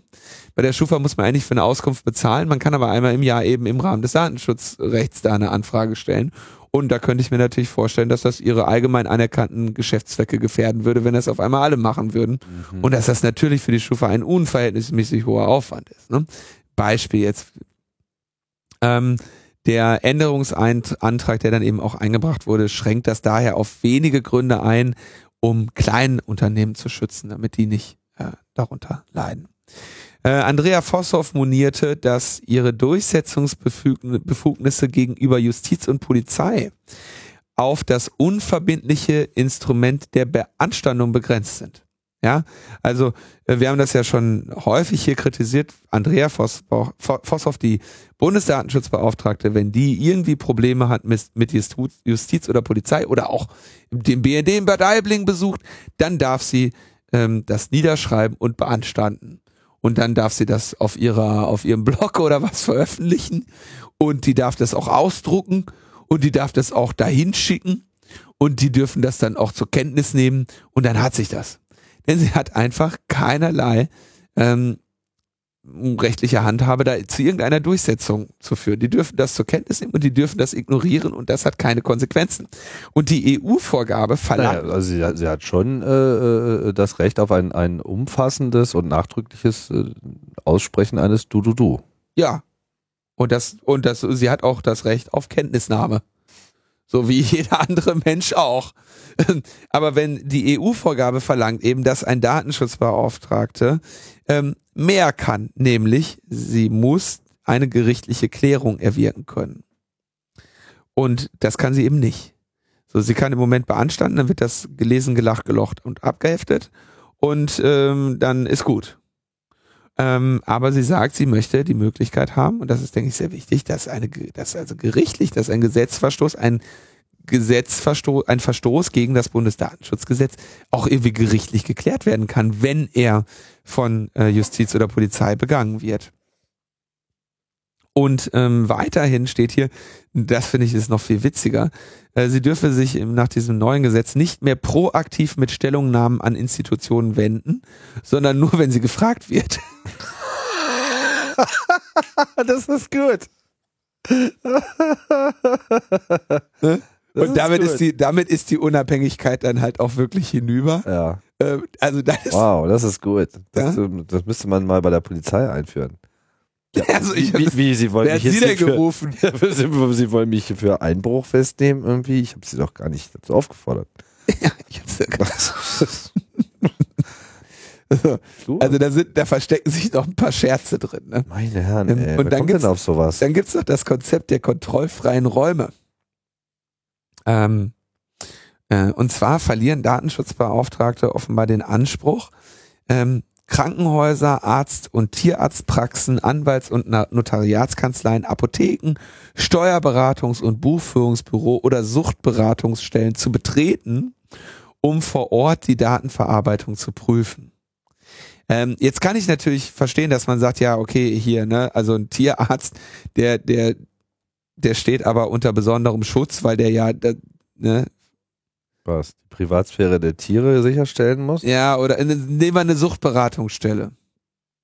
Aber ich denke mal, ich meine, wenn du einen an deine Daten gucken lassen kannst, dann ist es wahrscheinlich ein Datenschutzbeauftragter. Und ähm, gerade in diesen Ho in dieser Verarbeitung der hochkritischen Daten, ne, also Anwalt, äh, Krankenhaus, ne, da willst du doch vor Ort Prüfung durch Datenschutzbeauftragte haben. Ne? Also ist ja ganz klar, oder also das, dass, dass du genau da kontrollieren musst, wo kritische Daten sind. Buchführungsbüros, Steuerberatungskanzleien, ja, okay, Steuer, beim, beim Steuerberater sollen die vielleicht wegbleiben. Aber können ja meine anderen Steuer, beim, beim Steuerberater mache ich das ja schon. Aber ähm, Hm. Nee, aber das ist doch, ist doch auch wieder ein Unding Aber auf welche, da- Datenschutz, auf welche Datenschutzbeauftragten bezieht sich denn das? Bezieht sich das jetzt auf die Länderbeauftragten? Weil, äh, man, also gut, das sind jetzt alles keine ähm, oder die meisten Organisationen oder die meisten Berufsgruppen, die du hier aufgezählt hast, sind ja eher so kleinere Gruppen, ne? Krankenhäuser wiederum, da kann es ja dann auch schon mal so Betriebsratgröße geben, womit Also auch es, nee, es, geht, äh, kon- es geht um, dass diese ähm, Berufsgruppen Kontrollbehörden Zutritt zu ihren Geschäftsräumen gewähren, beziehungsweise nicht gewähren müssen. Also eine Kontrollbehörde, schon äh, Landesdatenschutzbeauftragter oder Okay, Bundesdatenschutzbeauftragter. also jetzt nicht betriebseigene Datenschutzbeauftragte Nein, nein, nein, die- zum Beispiel etc. ja, ja. Aber jetzt kommt der, kommt der Landesdatenschutzbeauftragte und sagt, hör mal, ihr macht doch hier was mit Daten. also so wie die Forsthaft hier beim, beim in Bad Aibling da irgendwie. in Bad Aibling, dann sagt die, die Guten Tag. äh, wir nee, wollen hier mal rein. Krankenhaus. Bad Aibling ist ein Krankenhaus. Oder eine Suchtberatungsbestelle. Was man auch nicht. Was ist vielleicht so das neue Schlupfloch, was sie da irgendwie aufmachen. Genau. ja, nee, wir sind hier alle, also wir beraten also nur es ist ganz die, klar, ne? wenn du sagst, du hast sind ein, alle datensüchtig. wenn du sagst, du hast ein Daten, du hast ein, wenn du sagst, du hast ein Datenschutzgesetz und du hast eine Datenschutzbeauftragte Institution, Datenschutzbeauftragter, Datenschutzbeauftragte und du sagst denen, ja, die dürfen aber, äh, die haben erstens keinerlei juristische Mittel, irgendwas zur Durchsetzung zu bringen. Die Polizei, denen hat sie nur was zu sagen, wenn die sie darum bitten. Und äh, überall da, wo kritische Daten verarbeitet werden, darf die gar nicht rein. Dann kannst du halt wirklich sagen, also was soll denn noch den ganzen Tag machen? Ne? Wir sitzen hier und, und, haben, und machen Witze über Andrea Vosshoff. Ja gut, die arme Frau. Was soll die machen? Kann Pressemitteilungen schreiben demnächst dann. Ne? Also das ist wirklich, ähm, das ist wirklich lächerlich. Und entsprechend wurde das dann eben auch kritisiert.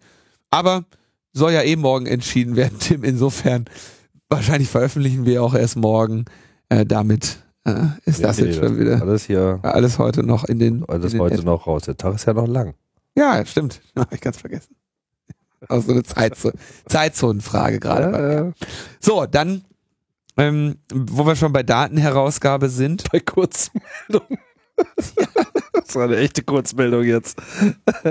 Ich sag das nur, damit du keine gemeinen Fragen stellst. Du hast trotzdem eine gestellt. Hast Ja, gemerkt, so ne? bin ich. Das ist Ja. ja meine Rolle hier. Ja. Tim und ich podcasten gegeneinander, nicht miteinander. The great podcast battle has begun. So, dann haben wir hier Telia, einen VPN-Provider in Schweden. Der wurde mal eben gerichtlich dazu verdonnert, rund 8600 ähm, IP-Adressen herauszugeben. Zahlreiche Kunden des Providers wurden nämlich Urheberrechtsverletzungen vorgeworfen. Und die haben jetzt auch angekündigt, dem Urteil Folge zu leisten. Und da auch hier haben wir ne, E-Mail-Adresse, Telefonnummern und Postadresse der betroffenen Kunden.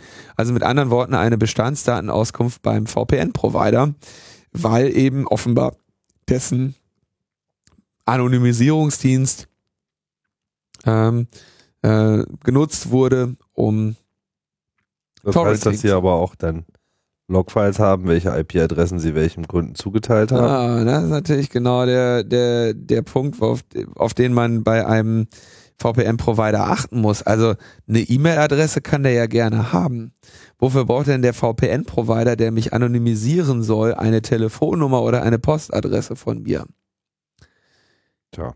Und ich habe auch nicht den Eindruck, dass ein VPN-Provider unbedingt loggen muss, von welcher IP-Adresse er mich auf welche andere IP-Adresse umschaltet.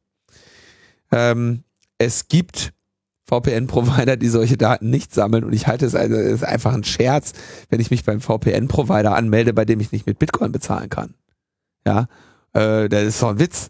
Also man, wenn man sich beim VPN-Provider anbiet, äh, anmeldet, dann nimmt man eine, eine temporäre Wegwerf-E-Mail-Adresse und zahlt ein Jahr im Voraus per Bitcoin. So läuft Ja. das. Temporären Wegwerf-Wallet. Hm. Ja, okay, aber das ist ja schon wieder eine ganz andere, das ist dann wieder ein ganz anderes Ding, ne? Außerdem Ja. wissen wir ja alle, wo wir anonym äh, Bitcoins kaufen können. Echt? Ja, klar.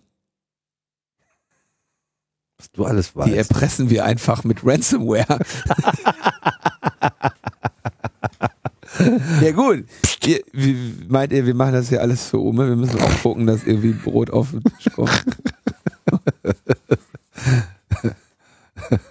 also Vorsicht. Und gebratene Tomaten. ja.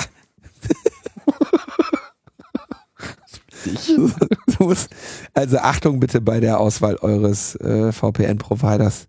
Ähm, solche Daten sollen da einfach gar nicht anfallen. Ne? Also das, das, ist, das ist leider bei Daten die, die eine Weisheit, was du nicht hast, das kann dir auch nicht weggenommen werden. Ne? So, dann haben wir noch, noch weiteres Skurriles. Ähm, die Bundesnetzagentur ähm, hat sich jetzt an die äh, Programmierer und Vertreiber von irgendwie 100 bis 150 Jabber-Clients äh, gewendet und hat gesagt, sie wollen ähm, gerne mal äh, prüfen, ob diese im Rahmen des Telekommunikationsgesetzes einer Meldepflicht unterliegen oder nicht. Ja. Und bekannt wurde das durch den äh, durch den Entwickler der Software Xaba. Ähm, und er hat also irgendwie diesen Brief bekommen und in Russland empfangen und hat dann irgendwie äh, gefragt, ja, ich habe hier so einen Brief bekommen, kann er irgendwie mal sagen, wie werde ich die denn los? Denn das Entscheidende ist, dass äh, Jabber, ähm, also mit anderen Worten, das, das XMPP-Protokoll ähm, und die Software, die dafür benutzt wird, natürlich zwei unterschiedliche Dinge sind. Also es gibt einmal den Jabber-Server, in dem ähm, auf dem der Dienst selber läuft, der Kommunikationsdienst, und es gibt dann die Client-Software, mit der man sich dahin verbindet. Und ich denke, das ist schon, sollte auch der Bundesnetzagentur einleuchten, dass, ähm, dass das zwei unterschiedliche Dinge sind, dass sie sich gerne, nein, bitte nicht, aber sie könnten sich natürlich an die Betreiber von Java-Servern wenden, aber mit Sicherheit nicht an die Hersteller und Vertreiber von der Software, die damit, mit der man diese Dienste in Anspruch nimmt. Ja, ist so ein bisschen, als würde man jetzt irgendwie äh, äh, Mozilla anschreiben, weil in ihrem Webbrowser eine Webseite eines bestimmten, einer bestimmten Website, auf die sie aus sind, äh, angezeigt Stimmt. wurde. Man kann ja mit, man kann mit, mit dem Browser auf so einen Webchat gehen. Genau, also in ihrem Produkt wurde doch diese Webseite angezeigt. Das müssen sie doch, äh, davon müssen sie doch Kenntnis haben. Also äh, bitte, Grund- wie, wovon reden wir Jetzt jetzt kommt, fragt man sich, wie kam die auf die Idee? Und ich habe, ich habe mir gedacht, sehr, mit der gleichen Begründung könnten die sich ja dann irgendwie an Microsoft wenden, weil sie einen E-Mail-Client namens Outlook haben, an Apple wenden, weil sie einen E-Mail-Client namens Mail. So, dann können sie ja jeden, jeden, der einen E-Mail-Client vertreibt, anschreiben. Und dann habe ich mir gefragt, wie kommen die überhaupt auf die Idee? Also ne? könnten sie jeden anschreiben, sie jeden- sozusagen. Alle Programme könnten sie anschreiben. Alle Programme könnten Sie anschreiben. Und da gibt es dann ein Urteil des Verwaltungsgerichtes zu Köln zur Meldepflicht von E-Mail-Dienstanbietern, die diese als Telekommunikationsdienste einstuft. Dann sagt das äh, Verwaltungsgericht Köln, der Umstand, dass die Signalübertragung nicht durch den E-Mail-Diensteanbieter erfolgt, beziehungsweise über das offene Internet stattfindet, ist für die Einordnung des Dienstes nicht entscheidend, da der gesamte Kommunikationsvorgang einheitlich betrachtet werden muss und die einzelnen Prozessschritte nicht getrennt beachtet werden können, betrachtet werden können. Ich vermute, damit bezogen die sich darauf, dass der E-Mail-Server-Anbieter nicht sagen kann, meine E-Mails gehen aber durchs Internet. Aber hier steht ja E-Mail-Diensteanbieter, das heißt Serverbetreiber. Und da kann man diese Argumentation natürlich aufrechterhalten. Daraus macht die Bundesnetzagentur aber bei, bei den Jabba Clients ähm, die Argumentation, es handelt sich nicht lediglich um eine Software, sondern um einen Kommunikationsdienst, der auf der Grundlage des, Grundlage des Client-Server-Prinzips erbracht wird. Das findet nur in ganz besonderen Fällen Anwendung. Damit findet eine zumindest überwiegende Signalübertragung über Telekommunikationsnetze statt, wie es die Legaldefinition des Paragraph 3 Nummer 24 Telekommunikationsgesetz verlangt. Hier meine Interpretation, was ich glaube, wovon die mittlerweile ausgehen. Jetzt, jetzt schnalle ich das erst. Also, ich meine, jetzt haben wir ja in diesen letzten, was, acht Jahren, sind es jetzt, sind wir in diese Mobile App World irgendwie rein. So. Und vor allem in diesem ganzen Online Community Chat Ding hast du ja einfach jetzt die Realität, dass jeder Client im Prinzip auch immer für einen Dienst steht. WhatsApp, der Dienst hat WhatsApp den Client. Ja. Alle hängen irgendwie zusammen und ich glaube mittlerweile. ist denen nicht und, aufgefallen. Und, und die blicken sozusagen auf dieses Jabba-Ding wie, ah, diese Jabba-Dinger, die machen ja auch sowas. Das heißt, wenn die einen Client sehen, der Xaba heißt, dann gehen sie sozusagen davon aus, dass es für ja, den Xaba-Client auch einen Xaba-Server gibt und man sich zwar quasi. Ja, oder dass man sich sozusagen mit Xaba natürlich nur, dass das sozusagen das Xaba-Netzwerk ist, wo Xaba-Clients mit dem Xaba-Server, äh, Xaba-User zusammenbringen, die sich da miteinander unterhalten. Das so heißt, wie WhatsApp halt nur WhatsApp-User über den WhatsApp-Server zu WhatsApp-Usern äh, weiterbringt. Das heißt, die, haben überhaupt nicht, die haben überhaupt nicht geschnallt, dass es sich hierbei um ein offenes Protokoll handelt und da jeder mit jedem reden kann. Das heißt, wir haben uns jetzt so lange in diese scheiß Plattformen treiben lassen, dass selbst die Bundesnetzagentur nicht mehr weiß, was ein Federated Service ist. Ja, oder was überhaupt ein Internetstandard ist. Also da, da also ich habe da keine andere Erklärung dafür. Nee. Oder? Also macht doch irgendwie Sinn, ne? Ja, ja, ist irre, ist irre, in welche verqueren Dinge du dich eindenken kannst, Tim. Nee, wirklich, muss ich sagen, da wäre ich nicht drauf gekommen, aber du hast recht. Wenn wir nächstes Mal bei der Bundesnetzagentur sind, nehme ich dich mit. Danke. Vielleicht kannst Darauf habe ich gewartet. Vielleicht kannst du. ja, ist okay. Ja, okay. Ja. Okay, liebe ich bin mal sehr, ich bin mal sehr äh, gespannt, was daraus wird. Hört mal Chaos Radio von vor 20 Jahren, da ist das alles ausführlich erklärt worden. oh weia. Dann, du hattest es gerade schon angesprochen, Laptopverbot in Flugzeugen. Knallbumm. Greift jetzt langsam um sich. Äh, zunächst war das, glaube ich, die USA in Bezug auf irgendwie zehn Länder, aus, bei denen sie nicht wollen, dass wenn Flüge aus diesen Ländern kommen, ähm, irgendwas, was größer ist als ein iPad oder so, mit in den, äh, mit da reingenommen werden darf. Ähm, Frankreich wollte dann nachziehen und man fragte sich erstmal, was soll das denn? Ne? Warum, äh, warum machen die das? Und ähm, natürlich konnte man sich dann denken, okay, die äh, also bei den USA habe ich natürlich sofort die Vermutung, ja, die wollen, dass ich einfach für für für zwölf bis 14 Stunden meinen Laptop aus den Augen lasse Ne? Dafür gibt's in, in, In-Flight Entertainment. Und den einchecke und dann nachher wie Julian Assange da sitzt und sagt, ah, weggenommen, will ich aber wieder haben. Oder ähm, eben ähm, mit, mit irgendeiner Wanze oder mit irgendeiner Infektion herausgehe. Also das geht natürlich, steht natürlich nicht zur Debatte, dass ich einen Rechner ähm, aus der, also für längere Zeit vollständig äh, aus der Hand gebe und in eine Tasche packen muss, äh, die ein Schloss hat, äh, was die TSA aufmachen kann. Ne? Also das, das steht überhaupt nicht zur Debatte. Aber man muss sagen. Nicht ohne meinen Laptop. Es geht, genau, ja, aber ich fliege ja eh nicht mehr in die USA in nächster Zeit. Bis sie sich da, bis sie das da geklärt haben mit den Russen. Ne? Ähm, es gibt aber eben Hinweise, dass äh, die Energiedichte in Akkus eben tatsächlich reicht, um eine Explosion herbeizuführen, die dem Flugzeug selber nicht schadet. Ja, also wenn das jetzt mitten im Frachtraum ist, ist die Gefahr nicht besonders groß. Wenn man aber äh, den Gerüchten glaubt, gab es im Februar 2016 in Somalia einen Anschlag, wo der Sprengstoff in einem Laptop versteckt wurde und dann ähm, in äh, quasi in der, in der Kabine am Fenster zu, zur Explosion gebracht wurde und dadurch eben dem äh, dem, dem Flugzeug ents entsprechender Schaden zugefügt. Ja, ich glaube, der wesentliche Schaden kam in dem Moment dem Attentäter äh, nach, weil der wurde nämlich dann rausgesogen und äh, rausgeflogen. Das Flugzeug selber konnte aber dann äh, entspannt landen. Er so entspannt ist das, glaube ich, nicht, aber wir wollen jetzt hier keine. Ja, aber es ist halt sonst keiner äh, zu Schaden gekommen. Er hat sich sozusagen einfach selber aus dem Flugzeug rausgesprengt und mit dem Loch konnte äh, der Flieger aber noch. Das ist aber gefährlich und das, ja, ja, aus, das Loch war schon ein bisschen größer. War schon ein bisschen größer, aber ging halt noch. Okay. Halten also, eine ganze Menge aus, diese Dinger, wenn sie wollen. ja. Ja, aber wir wollen jetzt nicht über, wir wollen nicht über Fl Nein, das wollen wir nicht. Weil wenn du so ein Loch in so einem Flugzeug hast, ne, dann das ist dieser Fall eines eines äh, nicht zu erwartenden Druckabfalls in der Kabine, äh, wenn dann nämlich die Sauerstoffmasken fallen und durch diesen Druckabfall haben die dann auch äh, Tja, na, ich frage mich, worin das jetzt äh, münden wird. Ich meine, wenn man jetzt irgendwie keine Sportgeräte mehr äh, mit reinnehmen kann, dann kann man. Achso, Hacksportgerät. Ja.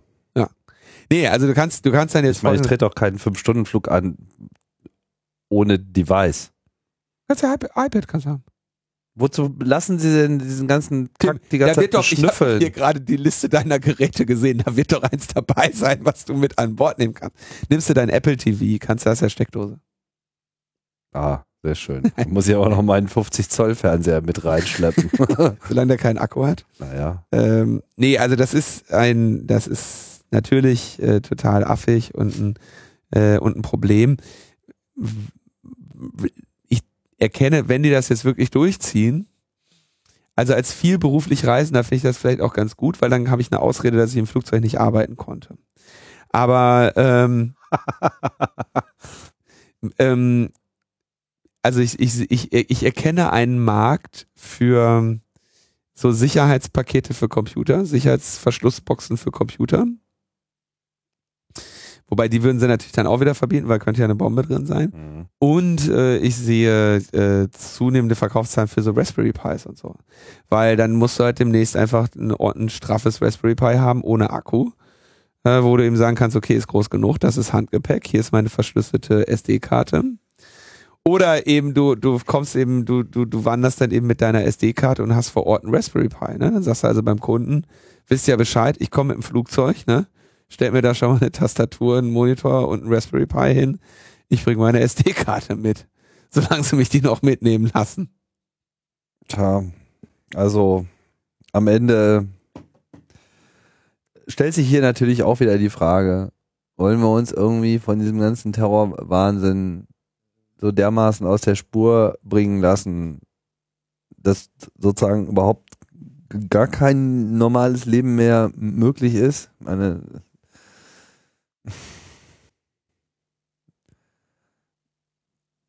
Ich finde das aber auch geil, dass das du das inzwischen als völlig normales Leben bezeichnest.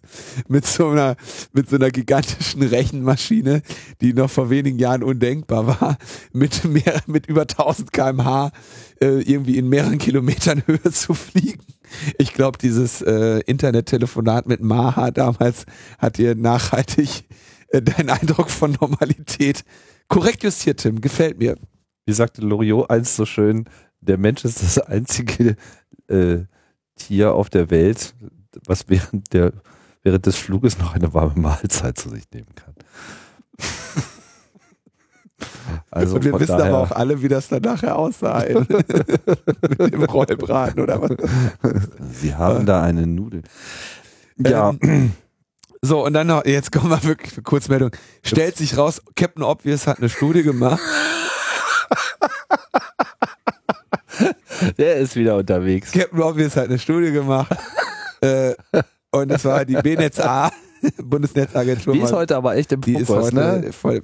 Ich will gar nicht über die BNetzA, ich kenne eigentlich gute Leute bei der BNetzA. Naja, wir sind auf jeden Fall an der Front der Nachrichtenlage. So viel kann man schon mal festhalten. Die haben gesagt, okay, wir machen hier mal äh, eine Breitbandmessung äh, und haben damit 2015 angefangen und da haben irgendwie 100 noch was äh, äh, Leute dran teilgenommen. Da konnte man irgendwie auf so ein ja, auf so ein Ding klicken, da hat man quasi so einen Speedtest gemacht, ne? Und dann ähm, äh, konnte man eben dann da sehen, wie schnell das ist. Und die, das Ergebnis der Breitbandmessung äh, wurde jetzt im Jahresbericht 2015, 2016 veröffentlicht, der eindeutig, sowas von eindeutig mit Microsoft Word geschrieben wurde, dass es äh, auffällig ist.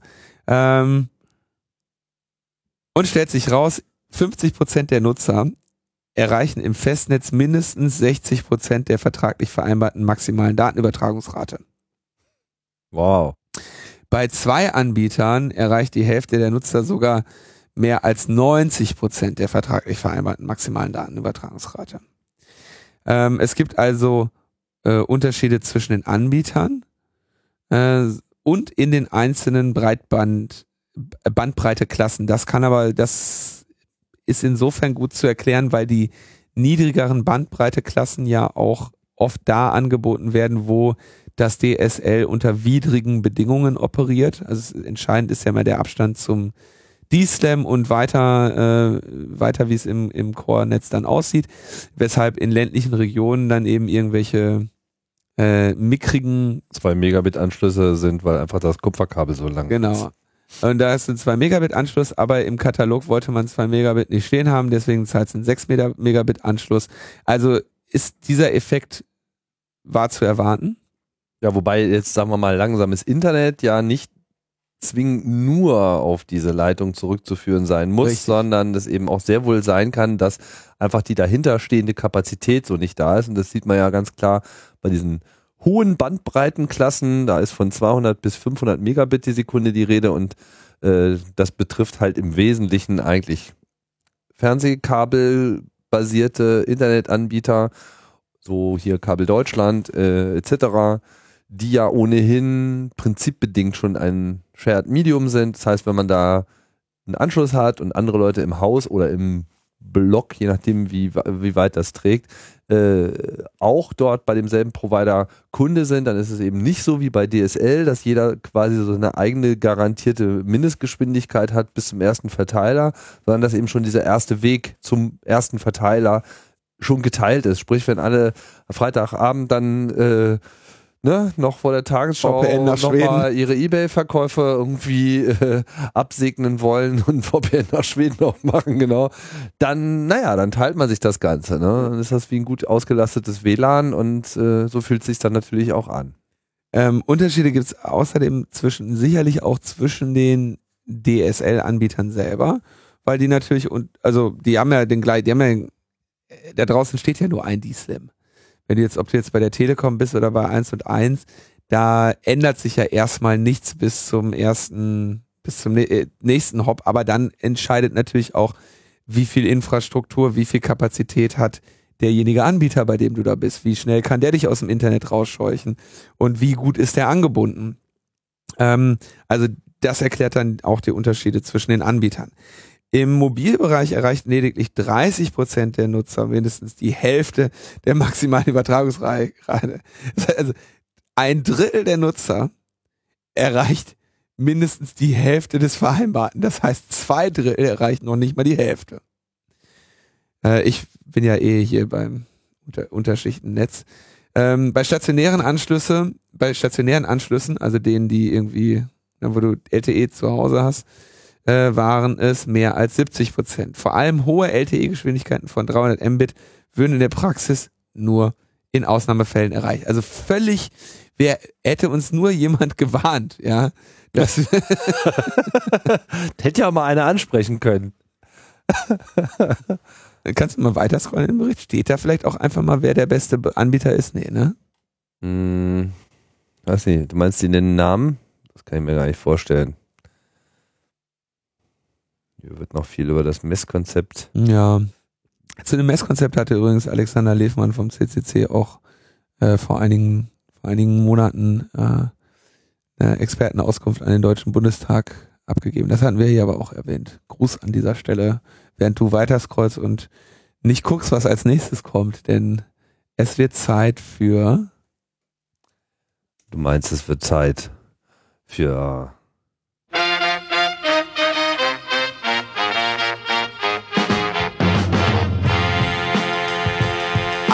3. Mai findet im Landschaftspark Duisburg die zweite Iteration der Westwoo Visions statt. Zu Gast sind Daniel Domstadt-Berg und Dan Head. Außerdem gibt es noch weitere Vorträge zum Thema IoT ähm, und anderen Themen. Ähm, der Eintritt sowie Speis und Trank sind vollkommen kostenlos. Man muss sich aber trotzdem vorher anmelden, weil es nur 200 Plätze gibt. Und wer den Landschaftspark Duisburg Nord nicht kennt, der sollte da auf jeden Fall allein deswegen schon hin. Ja, und am 8. und 9. April 2017 gibt es einen Hackday bei äh, Funk. Das ist ja dieses äh, ARD für Junge, ne? Ja, so, ähm, da wird äh, einiges ausprobiert. Oder nee, Äh, ZDF für junge Leute. ja, ist, glaube ich, beim ZDF angesiedelt, aber ist halt sozusagen öffentlich-rechtlicher, macht jetzt äh, auch mal äh, andere Medien als bisher. Äh, es gibt da einen Hackday for Democracy, kostet keinen Eintritt. Äh, wird wohl irgendwie eine bescheidene Unterkunft gestellt, Ja, wenn man sich rechtzeitig anmeldet. Naja, immerhin. Ja. Ne? Ähm, und ja, da äh, ist dann auch Schluss. Reisekosten gibt's äh, nicht, aber das wäre dann auch viel verlangt und das Ganze findet statt in der Zentrale von Funk in Mainz. Mit Weitblick über Mainz. Mit Weitblick. Ja, Das wollen wir mal hoffen, dass der Rest der Veranstaltung diesen Weitblick dann auch hat. Dann findet im September das Hacken Open Air statt. Dazu lädt der Stratum 0 ein äh, nach Peine. Äh, vom 7. bis 10. September gibt es feinstes Hackercamping im UJZ Peine. Wir freuen uns, wenn ihr kommt und unser Camp mit euren Villages, Workshops und Vorträgen bereichert. Tickets plus Tassen plus Shirts gibt es sofort im Presale und sie kosten 65 Euro. Das ist ein bisschen weniger als so ein normales CCC-Camp. Äh, klickt euch eure Tickets, wir haben limitierten Platz. First come, first serve. Mehr Infos unter hackenopenair.de. Ja, und das äh, waren sie dann auch schon unsere Termine. Ja. Oder? Ja. Welche Aber die vergessen? Musik ist so schön. Die Musik ist so schön. Du meinst, da möchte man glatt noch mehr Termine ankündigen? Möchte man gleich noch mehr. Ja, mehr gibt's nicht. Wenn ihr noch welche habt für uns, dann äh, schickt sie doch mal rum. Wir nehmen das immer ganz dankbar auf, wenn wir dann mal äh, das nicht vergessen, das anzukündigen. Das soll ja auch schon mal vorgekommen sein. Meinst du? Ja, ja. Kann mir nicht vorstellen. Ja, das bringt uns zu unserer beliebtesten äh, Sektion, Oh, welche ist das? das Ende der Sendung. Das Ende des Da freuen sich die Hörer am meisten. Boah, endlich, ey. Ja, also du hast ja, war ja auch okay, was du hier gemacht hast, als ich weg war. Die beiden Sendungen mit Thomas. Ja, sehr gut. Genau. Ja, ist immer äh, gut, wenn man mal hier wieder ähm, externe Kompetenz auch nochmal mit äh, reinbringt, werden wir demnächst ähm, auch wieder machen. Werden wir sehr viel öfter machen. Ja, und weiß nicht, sonst noch irgendwas zu erklären, zu erzählen? Erstmal nicht, oder? Nö. Wir haben heute schon so viel, erklärt und erzählt. so viel erklärt und erzählt. Dann Und machen wir jetzt die Kiste zu. Machen wir die Kiste zu und unterhalten uns noch so ein bisschen. Genau, und ihr hört dann nächste Woche wieder von uns. Bis bald. Ciao, ciao.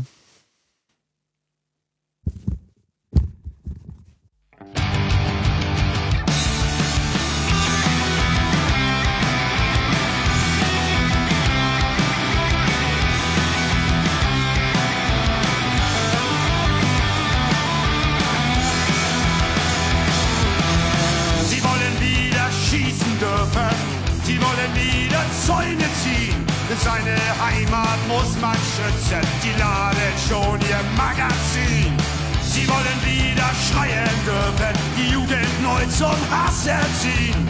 Sie wollen wieder Fackeln tragen in den Straßen von Hamburg und Berlin.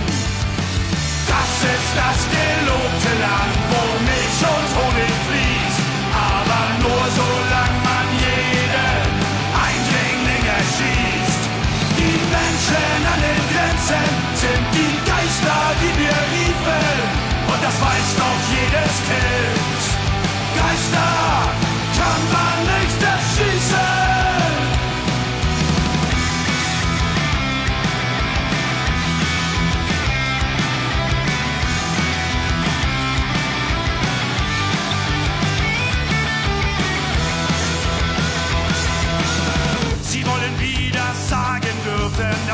Bewusstsein eine Tugend ist. Doch niemand wird je fragen dürfen, wer die deutschen Kugeln frisst. Sie wollen wieder sagen dürfen, wenn man nach der Lösung fragt. In diesem Fall ist es ganz einfach. Wir brauchen Blei und Stacheldraht. Das ist das